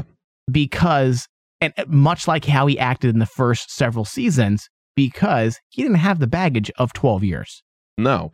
And that's why knowledge. I felt ultimately this this story was strong. It stayed true to you know Dean's character, not only how he is now, but also how he acted when he didn't have all of this on his shoulders.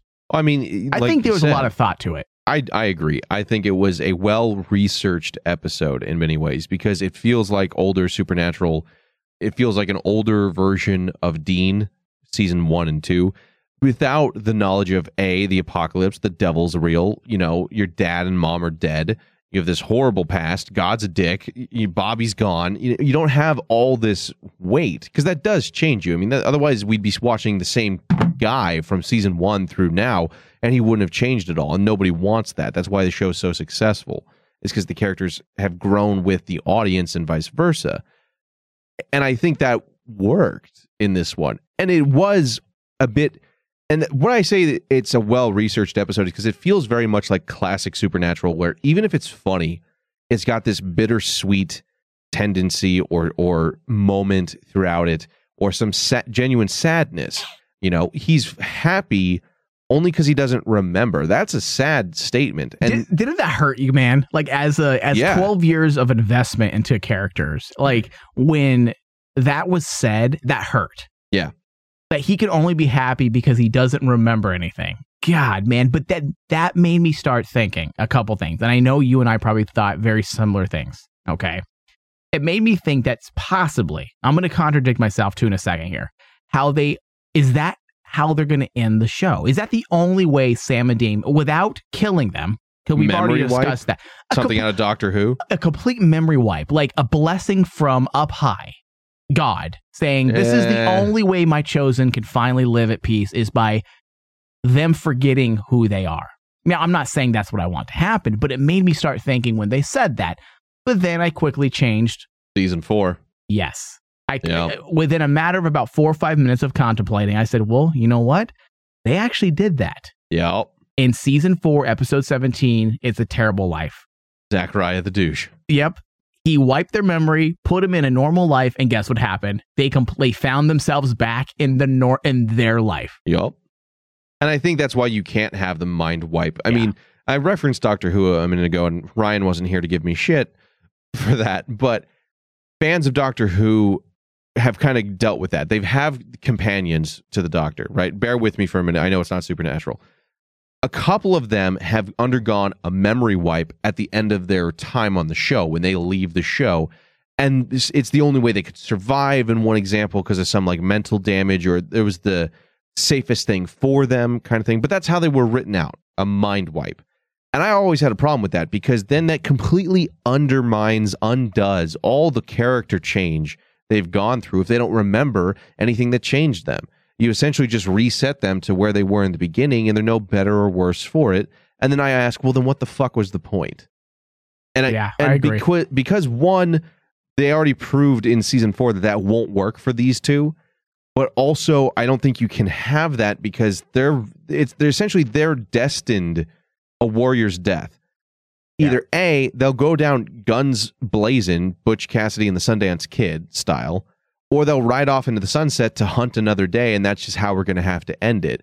You know, their story ends those ways. I don't think you can have a non-warrior life. I mean, we tried that with the closest you were going to get was Swan Song, and one of them dies, and one of them, you know, goes off to have the the happy life he kind of wanted, but it was a bittersweet ending regardless. Yeah. I don't think you can have them mind wipe.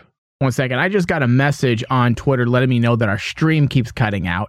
If anybody is out, if anybody else is having a similar problem, let me know. Tweet me at Crossroads SPN. I monitor the feed during the show. That's why sometimes I I'm late to respond to Thomas. And so far, my stream has not cut out.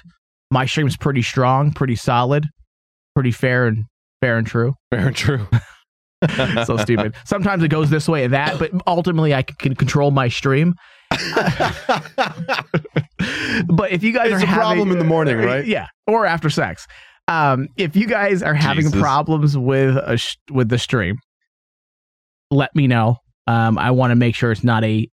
Uh, a- I want. Hopefully, it's just a a single problem and not a massive problem that I have to deal with. So let me know. Um, backtracking a bit, Thomas, to what you Yeah. said about taking away their memory and making them be back to square one. I mean, I said this before, I believe, in a couple years ago, maybe uh, on the show. It oh, one line that always resonates with me from Star Trek. Okay, of all things, is when James Kirk talks to Spock's brother about taking away his pain. And I'm going to relate this to, I'm going to compare this to um, memory. He's all, I don't want to lose my pain. I need my pain. It makes me who I am. It- Yeah. it- and I, and it's the same thing can be said about your memory. And let's be honest, much of their memory is filled with pain. And that makes Sam and Dean who they are today. So as characters, if you were to do something like that, yeah, it's like, hey, square one, guess what? You guys learned nothing. But also can Yeah. be looked at as merciful as well. So th- there's other ways you can look at it. I, to me, that has always felt selfish. It's not mercy to me so much as it is selfish. That's been a theme in, in Doctor Who. It was it's the entire movie of Internal Sunshine of the Spotless Mind. That's true. You know, and like you said, Star Trek, it is it's what makes us who we are. I mean, I know a lot of people who have gone through bad breakups or God forbid, you know, loss or something like that. But the fact of the matter is sometimes those breakups and the pain that comes from it allows you to change and be a better person and and realize something about yourself because it is what makes you who you are. A good example I heard from a was from a book where we start out as like a block of clay and every bit of damage helps chisel away who we were to the person we become. And I've always thought that that it's important to have that. And we Yeah. see that in the mirror scene better than anywhere else. that scene, man. Holy, Holy shit, Yeah. first of all. Yeah, and we already know that I have a fucking massive hard on for mirror shots. That's just what I that's just my one of my things, man. I love I mean the symbolism of mirrors just in general. Just Yeah. it says a thousand words. It always works. Like with Demon Dean in season what ten? when he became a demon was or was season, it season 10. Okay. When he whenever- thought about it, I think it was Mark of? Cain. It was nine, right? Season nine.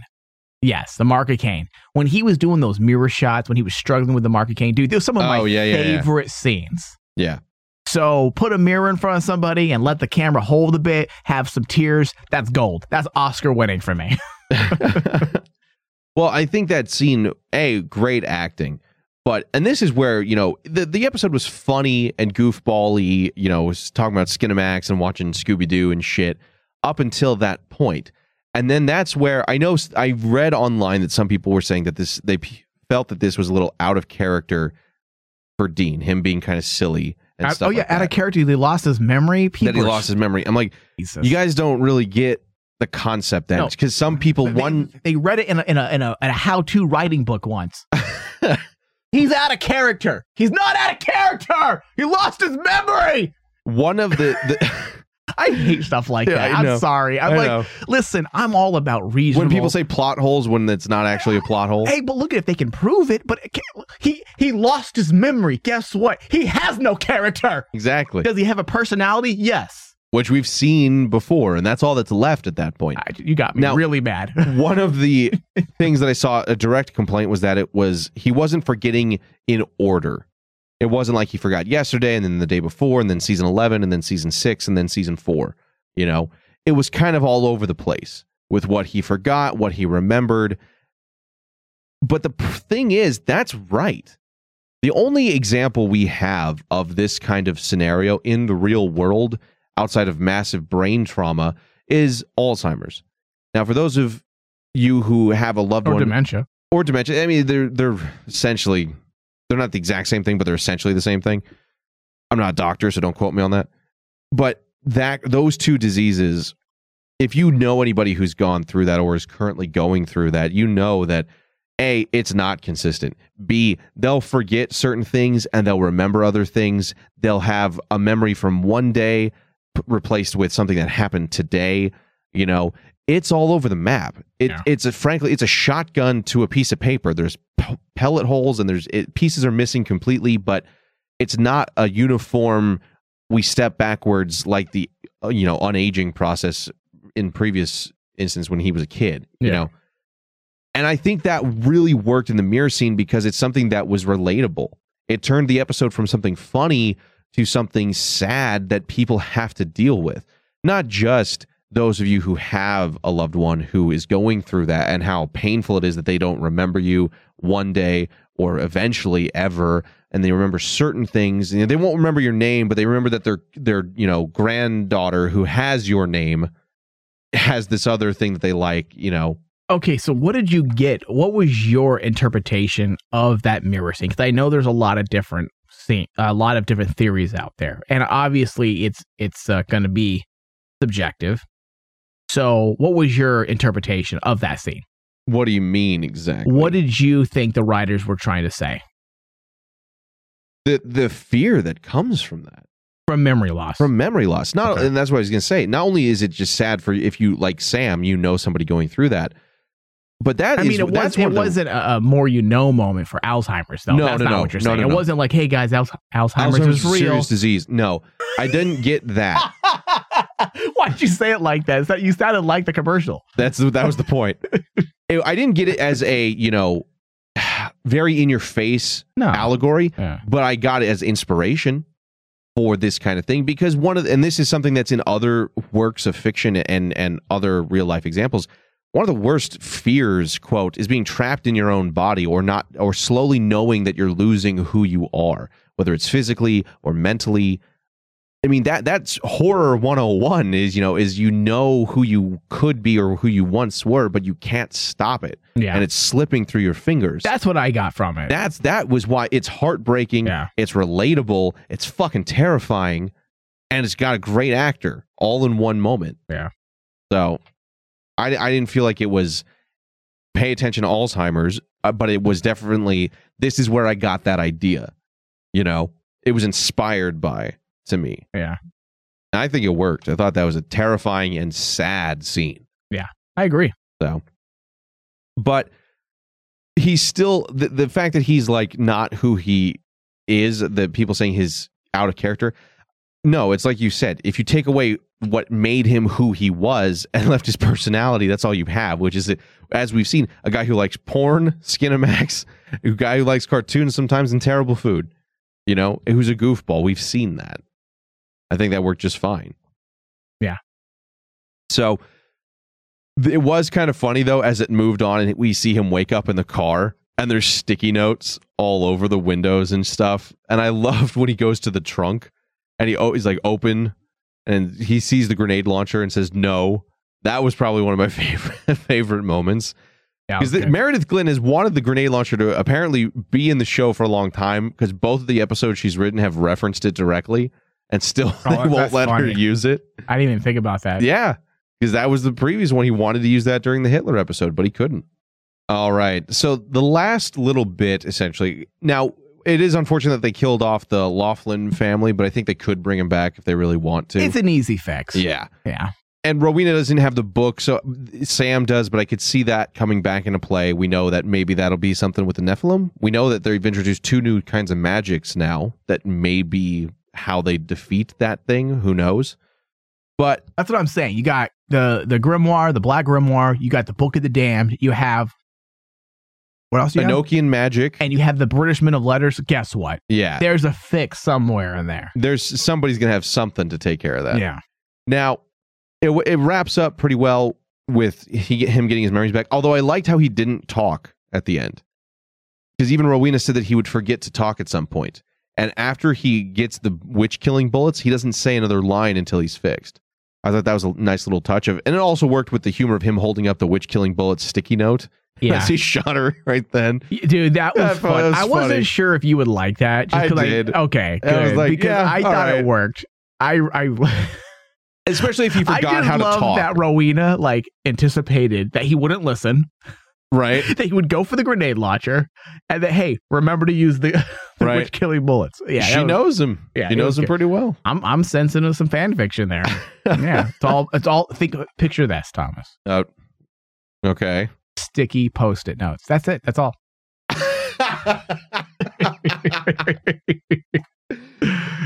oh man, I need another minute to picture that.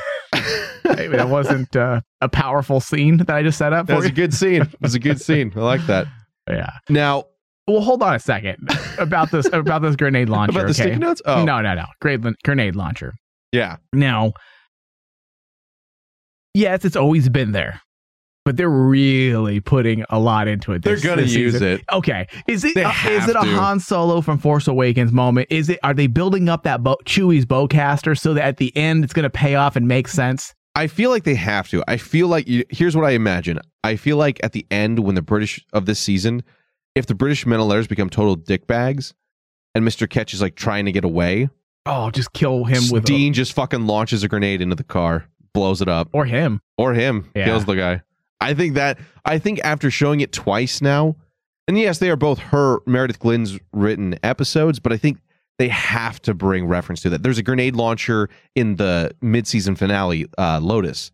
They keep talking about it. They have to pay off on that, right? That's got to come to fruition at this point. I'd like to think so. Yeah.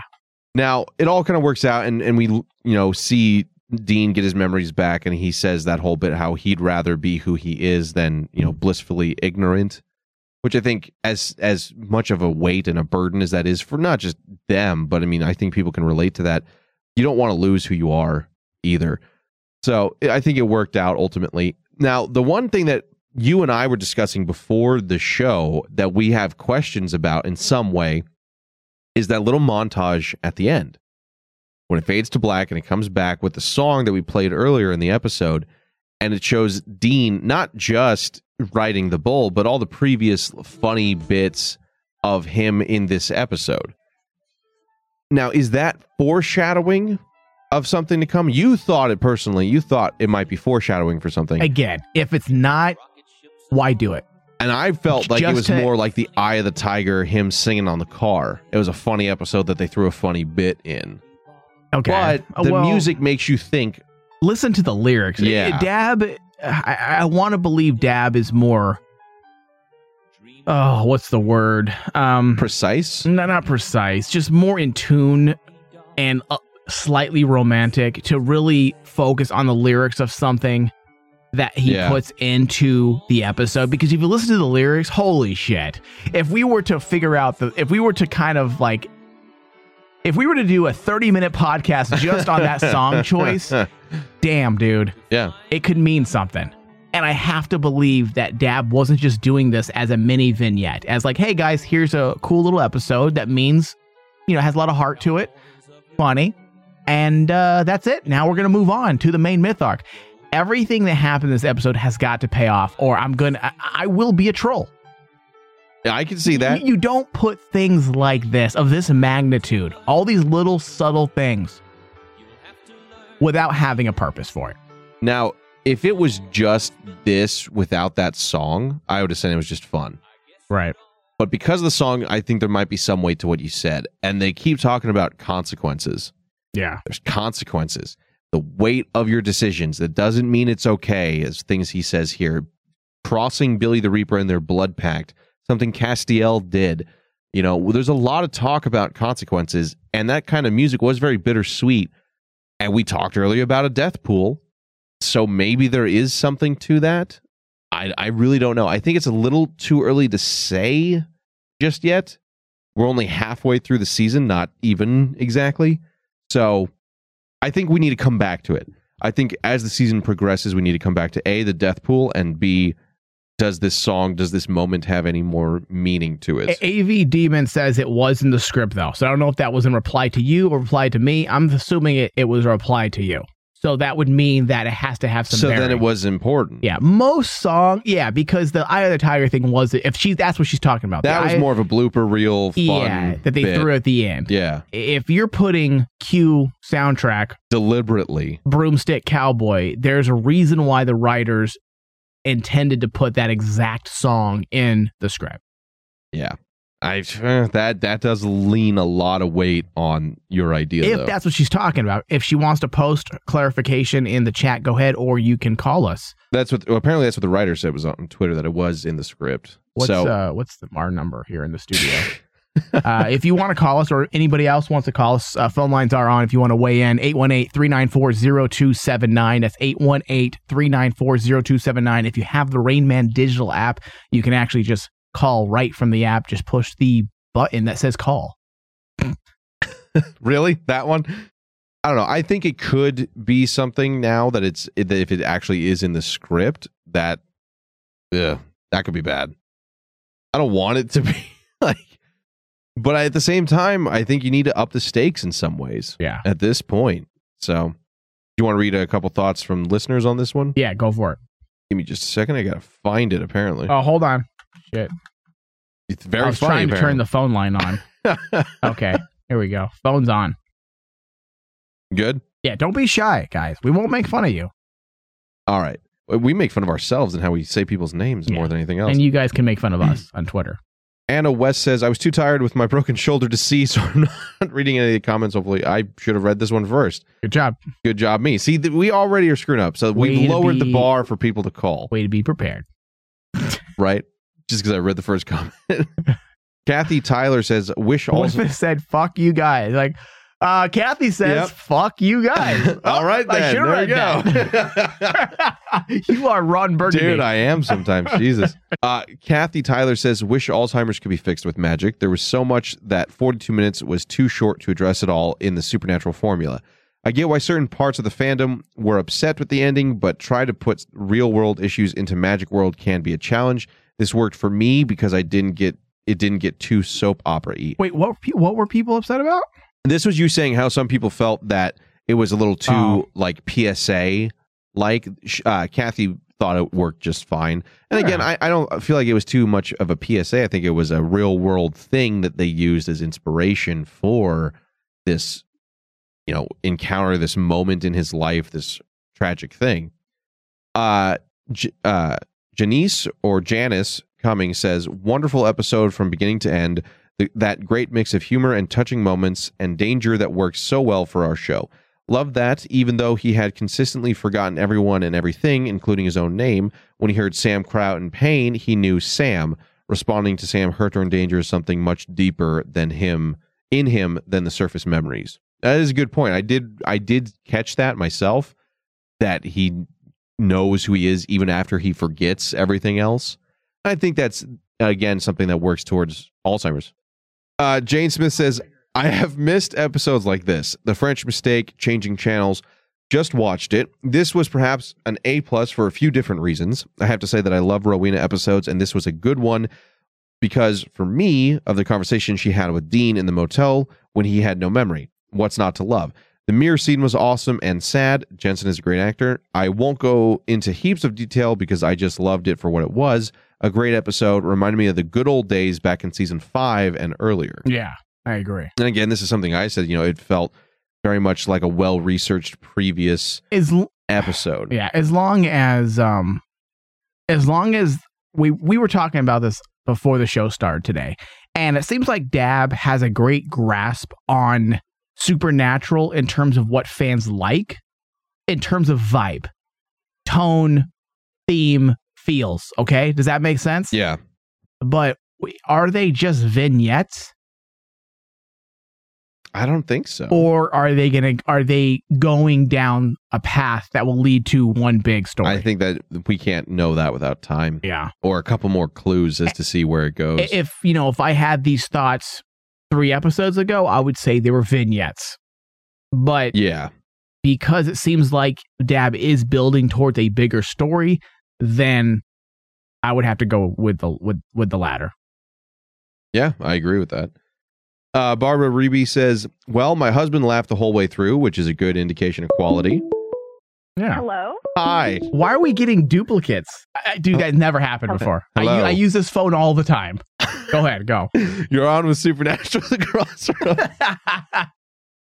Good evening. Hi. Thank you for bearing with us and Oh. our tech issues. That's the most embarrassing thing I've ever done on radio, and I've said some pretty disgusting things, and this is this takes the cake. There you go.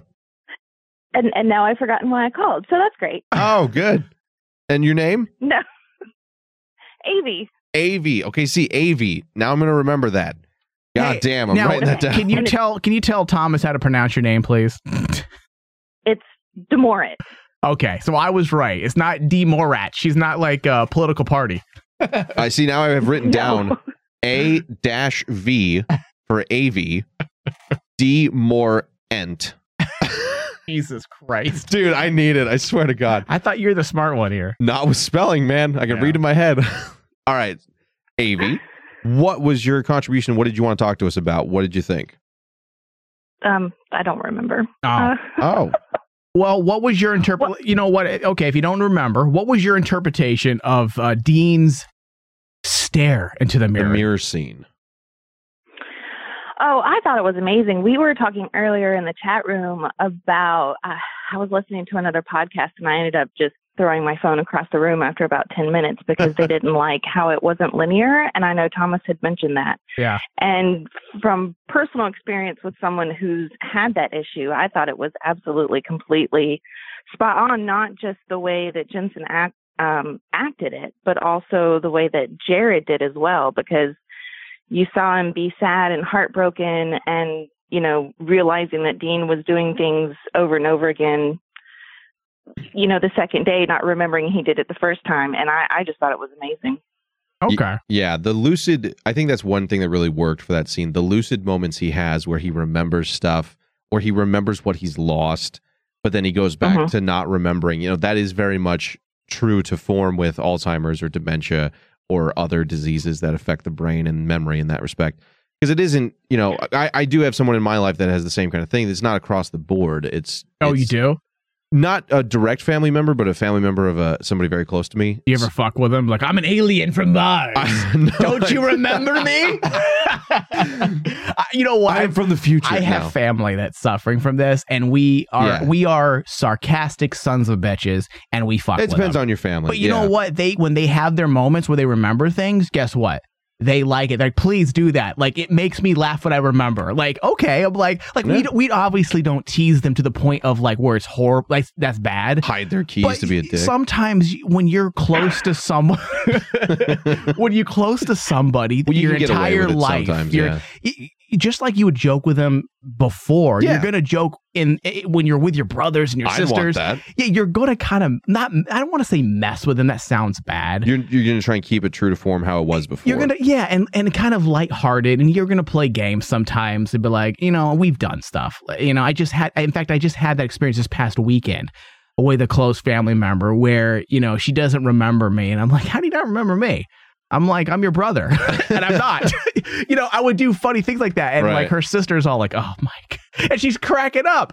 You know, so Yeah. I mean, it's it's it's things you can do to kind of lighten lighten the. It it completely depends on your family, but I think Absolutely depends on who the family. don't just is. do that across the board. We're all dicks in my family. that We- makes sense. but I think that really worked for making it real.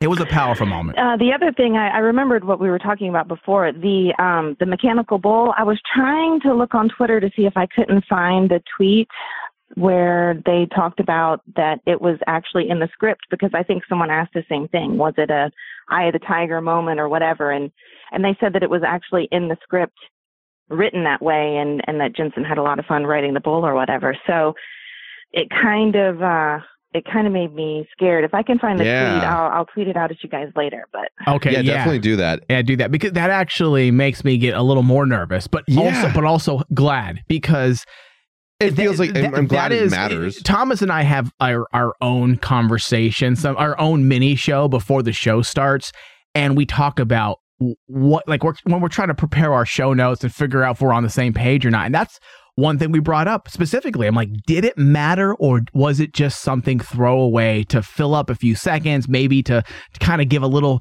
finale feel to the ending with a little bit of heart, or does it matter? And if it's in the script, then it matters. then it has to matter down the road.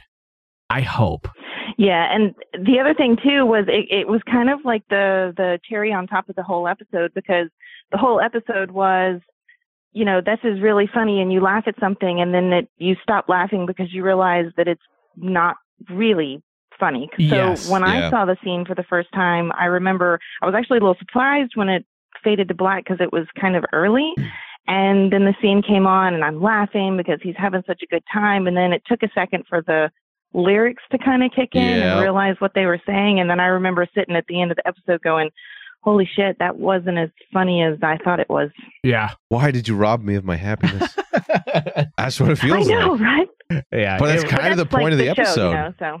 Yeah. It, it, they they did a good job skating between comedy and and real feels. Like they did they did a Dude, Meredith, I don't know what the fuck happened with with everybody. What was it? Uh, The one you've been waiting for. I don't know what happened with that episode, my, man. I- My conclusion is that it was trying to force humor on a subject that had, up until that point, never been portrayed as funny. Yeah, it has to be, hmm. man, because Meredith, like we were talking last week. And again, part of it was just because you can't have Hitler be the joke if everyone's following this guy. but it wasn't just the Hitler thing. It was a lot of No, it was a lot of structure in that episode. Other things. But she came out swinging, and this this episode was strong, yeah, strong episode. It's a good turnaround. So she definitely. What, what last week? What did we say that she needed? Oh, I, I, it sounds so dickish and, It's- and pretentious yeah. that she needs to redeem herself. But I would definitely say she did. Yeah, Absolutely. I'd agree with that. So Yeah, the the new writers this season are have really. I know we were all kind of nervous about having so many new writers in the writers' room, but they have just been knocking it out of the park, in my opinion. I, I agree. And then next week we have Davy Perez Davy again. Perez again. So they've uh, Da-. Dabb did a good job handpicking some some new people, some new talent for the room. Mm-hmm. Absolutely. Yep. Well, thank you, Avi. we will talk to you again another time. Thank you for the Twitter heads up as well. If you do find it, let us know. Send it to us. Okay. That way we can All right. check that out later. Thank Thank, you. you. very much. And for dealing with our phones. Good night, guys. Good night. All right, I'm going to finish this uh, little comment here. If anybody else wants to call, you can call us 818 394 0279. Uh, We may have a few hiccups. There's something wrong with the system, but give it like five. I'll answer. Call three about- times. yeah, do do what I used to do when I was a kid in high school, and my mom didn't want to like pay the uh, the collect call bill. Like, do you accept a collect call from mom? Pick me up from school. I know a lot of people we were did that. Ghetto fucks, dude. We were so ghetto, but it worked. But anyways, all right. 818-394-0279. Call us if you want to weigh in on your thoughts or weigh in on this episode. Uh, Barbara Reby continuing her comment. She says, I really loved this episode. I liked how it was structured in a way that reflected the memory loss, with each scene involving Dean starting cold. For example, one moment he's watching Scooby Doo, the next he's at the end of a heart to heart with Sam in the bathroom. Yeah. One minute and he's in a motel room, the next he's waking up in the Impala, and so on. I didn't actually think of that. That is a good way to visually show what he's going through. Yeah. P- pieces are just missing. Yep. And you because when you cut to the car scene, we are him. How the fuck do we get here? What does this note say? You know, we're we're following the clues like he is. So I thought that worked out really well. It was good. Uh, Charlie Hersman, this was a heartbreakingly difficult to watch at times. I lost my partner to brain cancer, and it was like watching him lose himself all over again in the Ugh. space of minutes instead of months. I feel that I fear that Dean feels as he's is realizing he's forgotten, followed by the relief that is felt once he's gone, and that suffering is now over. It was well done without being overly dramatic. That's all I have. Yeah. you know, our condolences, Charlie. That That's terrible. that's terrible. Yep. And I think that's why that mirror scene is so terrifying in so many ways. You know, even if it is a funny episode for the most part. But you know what? You hear these um, AV and Charlie both, and various people on Twitter saying that uh, this episode brought back you know similar, similar things they've you know bou- brought back emotions from things that they experienced in their own life, and in that way, I mean, Supernatural, uh, you know, achieved their goal. Obviously, they want to relate to their audience and and connect with them. So yeah, good job for the writers being able to connect in a, in a real life level on a, on a show that's based you know on fiction. Uh, Susan Butler says balancing the comedy of forgetfulness with the tragedy of memory loss and losing oneself See, is not an easy feat. Yeah. Supernatural writer Meredith Glynn and the director John Badham found a perfect balance. Coming from someone with an elderly parent with onset dementia, it is a combination of frustration, tears, and heartbreak, but there is also an amusing and endearing moments as well. See, see, Yeah. I'm justified. I'm an alien from Mars. I felt like an asshole. AV wasn't laughing, so I was like, "Oh shit, I should shut up." you know, but like, okay, see, okay, so it not. depends on your family. It, it really does, because yeah, I, obviously, it's some sad, dude. It's depressing, man. When Yeah. someone doesn't remember you and you see them forgetting themselves, and oh god, it's terrible. Dude, I love that people can relate to this episode. Isn't that awesome? I think that's what makes it so strong. yeah, that's awesome. that you have that bit. Uh, this can be a very delicate subject to tackle, but once again, Supernatural proves that why they've been on the air for 12 years. Also, both Jared and Jensen's acting were off the charts. Tearful moment in front of the mirror, and at the very end, Sam's face when he thought Dean didn't remember him. Dude, I felt I don't know, like I okay, Sam Dean always capture me captures me with his acting and his, you know, his his great moments. Yeah. And then Sam into sad faces, dude. Like, doesn't it get you every time? Yeah, like when he made that can. face, like at Dude, the end when he realized Dean, when he thought Dean didn't get his memory back, I was like, oh, poor Sam. And I knew he was fucking with him. I was like, ah, stop. You know he is, but Yeah. you're still like, dude, you're being a dick. yeah. stop. I'm an alien from Mars. Mike's family. Fucking asshole. yeah. So I think with that, probably should move because it's we're going way over time. yeah, we, probably need to move. Let's move into move the into the final thoughts. Yeah, on no, no one. break. We're just gonna move Yeah. right in. So final thoughts on this one, Mike. Do you want no, to go no first? lube, no break. Just, Just go, go- right in. Right in. Right in. Uh, for me, I'll go first on this one. For me, I thought this one was well structured, much better than what we had previously seen from Meredith. And again, I, I say that not trying to sound like a total asshole, but this one was a very strong episode, very funny. It did a great balance between bittersweet and sad and the actual humor from these events, like so many people have said. I thought it was great that it's a relatable thing for many people in Supernatural. That's one thing that is always a strength in this show. Oh, oh hold on. And we've got a call.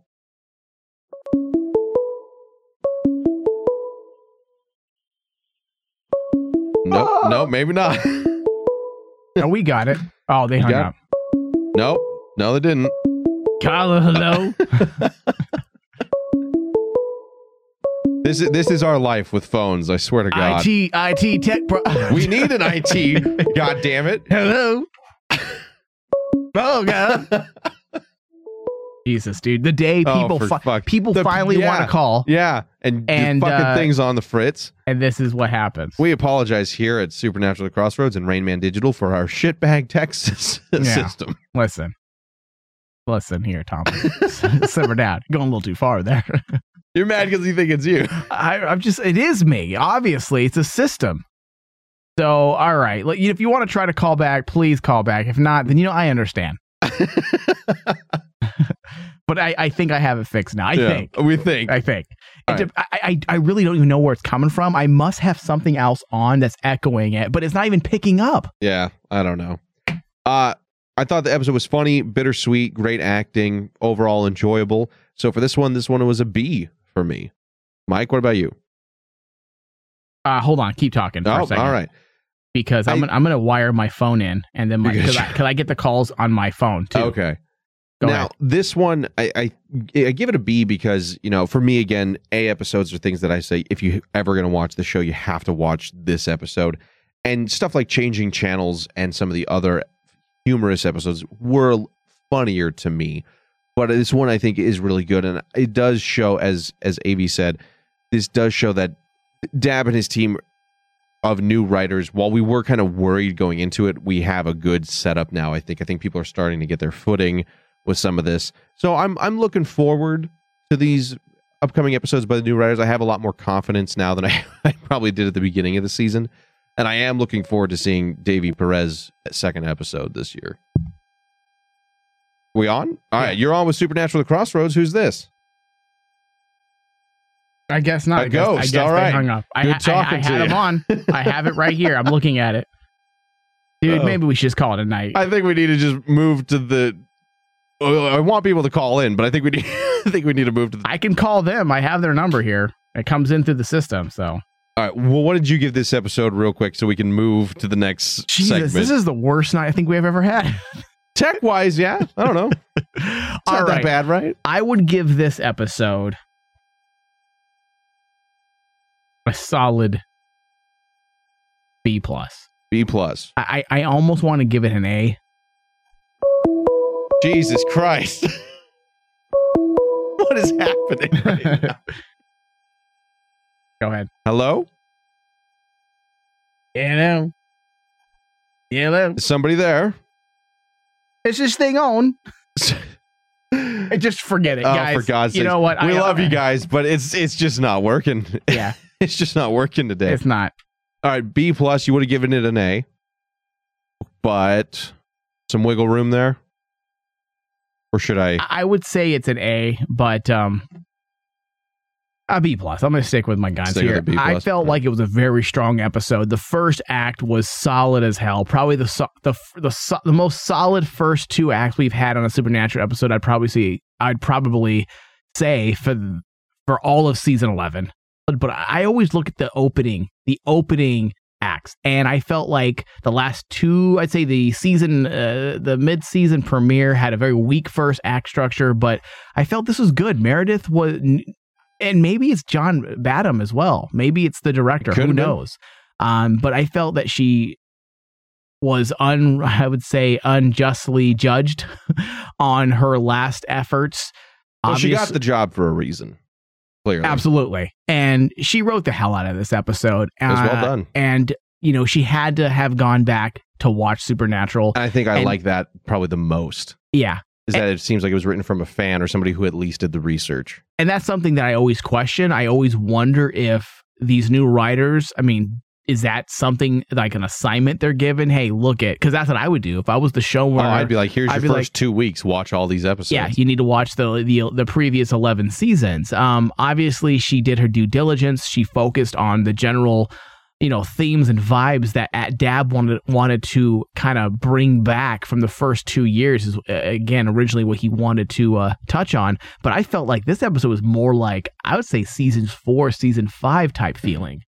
So she did a great job, you know, gathering info, understanding supernatural, and then executing it on paper. And then John Badham, great job directing uh, Dean or Jensen Ackles. I mean, it, uh, working with J- with Jensen is probably a joy, knowing that there's a guy that can actually perform what's written on the pages exactly that is exactly in the manner that is written.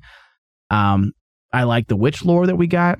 Uh, the Rowena being introduced at the right moment this season again uh, is vital to me. I, I'm not a fan of even if I like a character, absolutely adore a character. Guess what? I don't want them to be there just to be there. No. It takes away from their likability as a character and, and their and their purpose and their importance. Uh, so bringing Rowena into an episode where she matters, uh, and also give her a little bit of slight development on where she's at psychologically, where's her where is her head at. I think all of it worked in a really good way and it meshed together. And all, and also how propel I'm hoping foreshadowing moments. Let's hope so. But For- like for not too episodes. negative. I don't know. No, I'm hoping it is. I, I can't imagine this just Yeah, this is just I here. know. This episode was just here to fill time and space. I, I just I can't be. I agree. It was a good episode. All right. So with that, guys, moving on to the discussion of the upcoming episode, episode 12, Stuck in the Middle with You. Mm-hmm. This one is written by Davy Perez and directed by Richard Speight Jr., saying Mary asks Sam, Dean, and Castiel for help on a case she's working, but neglects to mention the British men of letters are involved. When Mary is double crossed, everything is revealed. Everything. Now we saw last we saw of Mary is when we last saw them discussing her discussing and making a deal essentially with the British men of letters.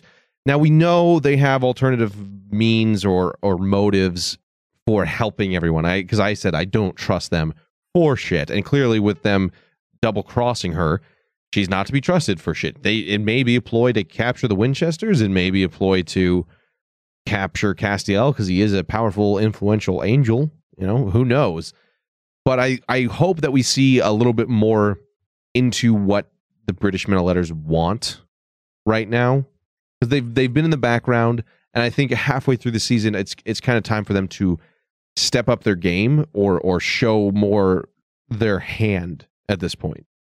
I agree. and there's an article that I placed at the bottom here um, that will actually go that actually goes with this segment here, Tom. If you want to bring it up, Thomas. Yeah, let me bring it. up. Um, it actually deals with the fact that the Men of Letters' secret plans for Mary, at least, are to be revealed next week. Oh shit! Really? So this Okay. is gonna about to knock open that door real big, and I'm excited. So can you take us through that article? Yeah, it says in the episode titled "Stuck in the Middle with You," the synopsis revealed that Sam and Dean's mother, kind of the synopsis we just read. Uh, what she will fail to reveal is that the or- secret organization is involved in the investigation as well. The truth will be exposed when Mary finds herself hoodwinked. Will the men of letters take advantage and use her to get Sam and Dean? Mary has been steadily adjusting to her second life on Earth. It has been previously teased that in season 12B would be about her embracing her life as a hunter again. It took a while for Mary to accept that her sons have followed in her footsteps, and in the past few episodes, she has played a major role in freeing the boys from the hands of the Secret Service. She constantly worries about them, especially when Dean almost lost his memories because of a witch spell.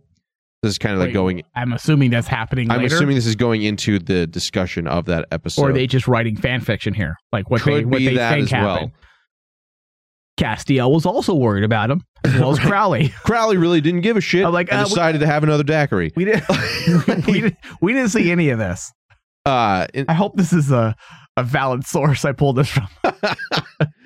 we'll find out. Fake news on Supernatural. Right. It's just to end the show, right? it would fit the last half of this show, the last quarter, I should say. So, skipping a bit of a recap of what they talked about in this one we just discussed ourselves, it says in an interview with TVLine Connell, Ruthie, Ruth, yeah, I just said Ruthie because that's what her Instagram is. Ruth Connell talks about her character's plans for Lucifer. It was previously revealed that he had fathered a Nephilim, uh, President's baby, blah, blah, blah. What is this? Where'd you find this? This is recapping what's happened before. Personally came and sent Lucifer to the bottom of the ocean. Will eventually return. yada yada yada. No information in this post. All right. Great. Sweet. Thanks, guys. And that's a wrap. Ryan, you need to get back on the show. God damn it. No, we're all right. I think it's. I think as It's, I, as it's we time were for saying, them to find out what's up. And also, I'm okay with that. As we were saying earlier in the show, I would love to see a little bit of friction. Nothing like Campbell, the father, No, and no, no, and, and Dean, but I would love to see a little bit of a different perspective on how things should be done. An older school Yeah. perspective, because her hunter days were what twenty years before they started. Yeah, and working with Angel or working with like obviously Dean and Sam work in a gray area that even they didn't work in. The old school Right. hunters. So obviously she's got I, I, she's not like as barbaric as Campbell and and Men of Letters, but she has you know it's upbringing. Man, like that's what she knows. So I would love to see a different perspective in terms of hunting, and maybe create a little bit of uh like I said, a little drama between the two of them. Nothing major that's going to drag out for episodes, but it would be nice to see that. It would, and, and it would make sense. Yeah, I agree. And I think they've been playing it close to the vest long enough now. Yeah. And I we've seen enough of what they're capable of Yeah, with time to see some satellites and magic eggs and Yeah. grenade launchers. It's time to see what they really fucking want. Yeah, So I'm looking cool forward to British that. accents. Exactly. Yeah, it's time. Evil it's time. James Bond, you know? Yeah. So I think I'm looking forward to this one. Davy Perez wrote American Nightmare. Richard Speight's been a great director. It'll be fun. Yeah, dude, Richard Spate, dude, I'm looking forward to that. Seeing when Right. because obviously last year we said we saw he did one of the best episodes of the year, which was a funny episode, but also had a lot of heart. So to see him do a more of a serious approach to directing now, I'm way looking forward to that. To We'll see, what he can do. So it'll be cool, man. I think it'll be good. Oh yeah. So with that, guys, that's going to do it here for us at Supernatural: The Crossroads. Thank you for listening. Oh, oh, no, no, go ahead. Thank you guys for listening. Thank you for dealing with the tech issues. Again, we should have Ryan back in the studio uh, for the next week's episode. We're hoping. If you guys are big fans of us or if you can help us out in any way, check out our Patreon, patreon.com slash Rainman Digital. If you want to get into the Rainman and uh, Supernatural additional video casts where we talk about other lore. Again, the last one we did just the last week was about the cult. The Uh, whole special should episode. come out hopefully this week. if- There you go. I get my shit together. And we're still judging the fan fiction contest. We're still reading those, but that will come to a close soon Mm. enough. And we got some things that go along with that as well. Mm. Mysteries. Which we're not going to release that information yet. We're just gonna tell them about it. Yeah, we're gonna Tease. We're gonna British Men of Letters them. Guys, thank you for listening. Follow us on Facebook, follow us on Twitter, and we will see all of you next week. Later. You little maggot. You are no longer a part of this story. Hey, ass butt.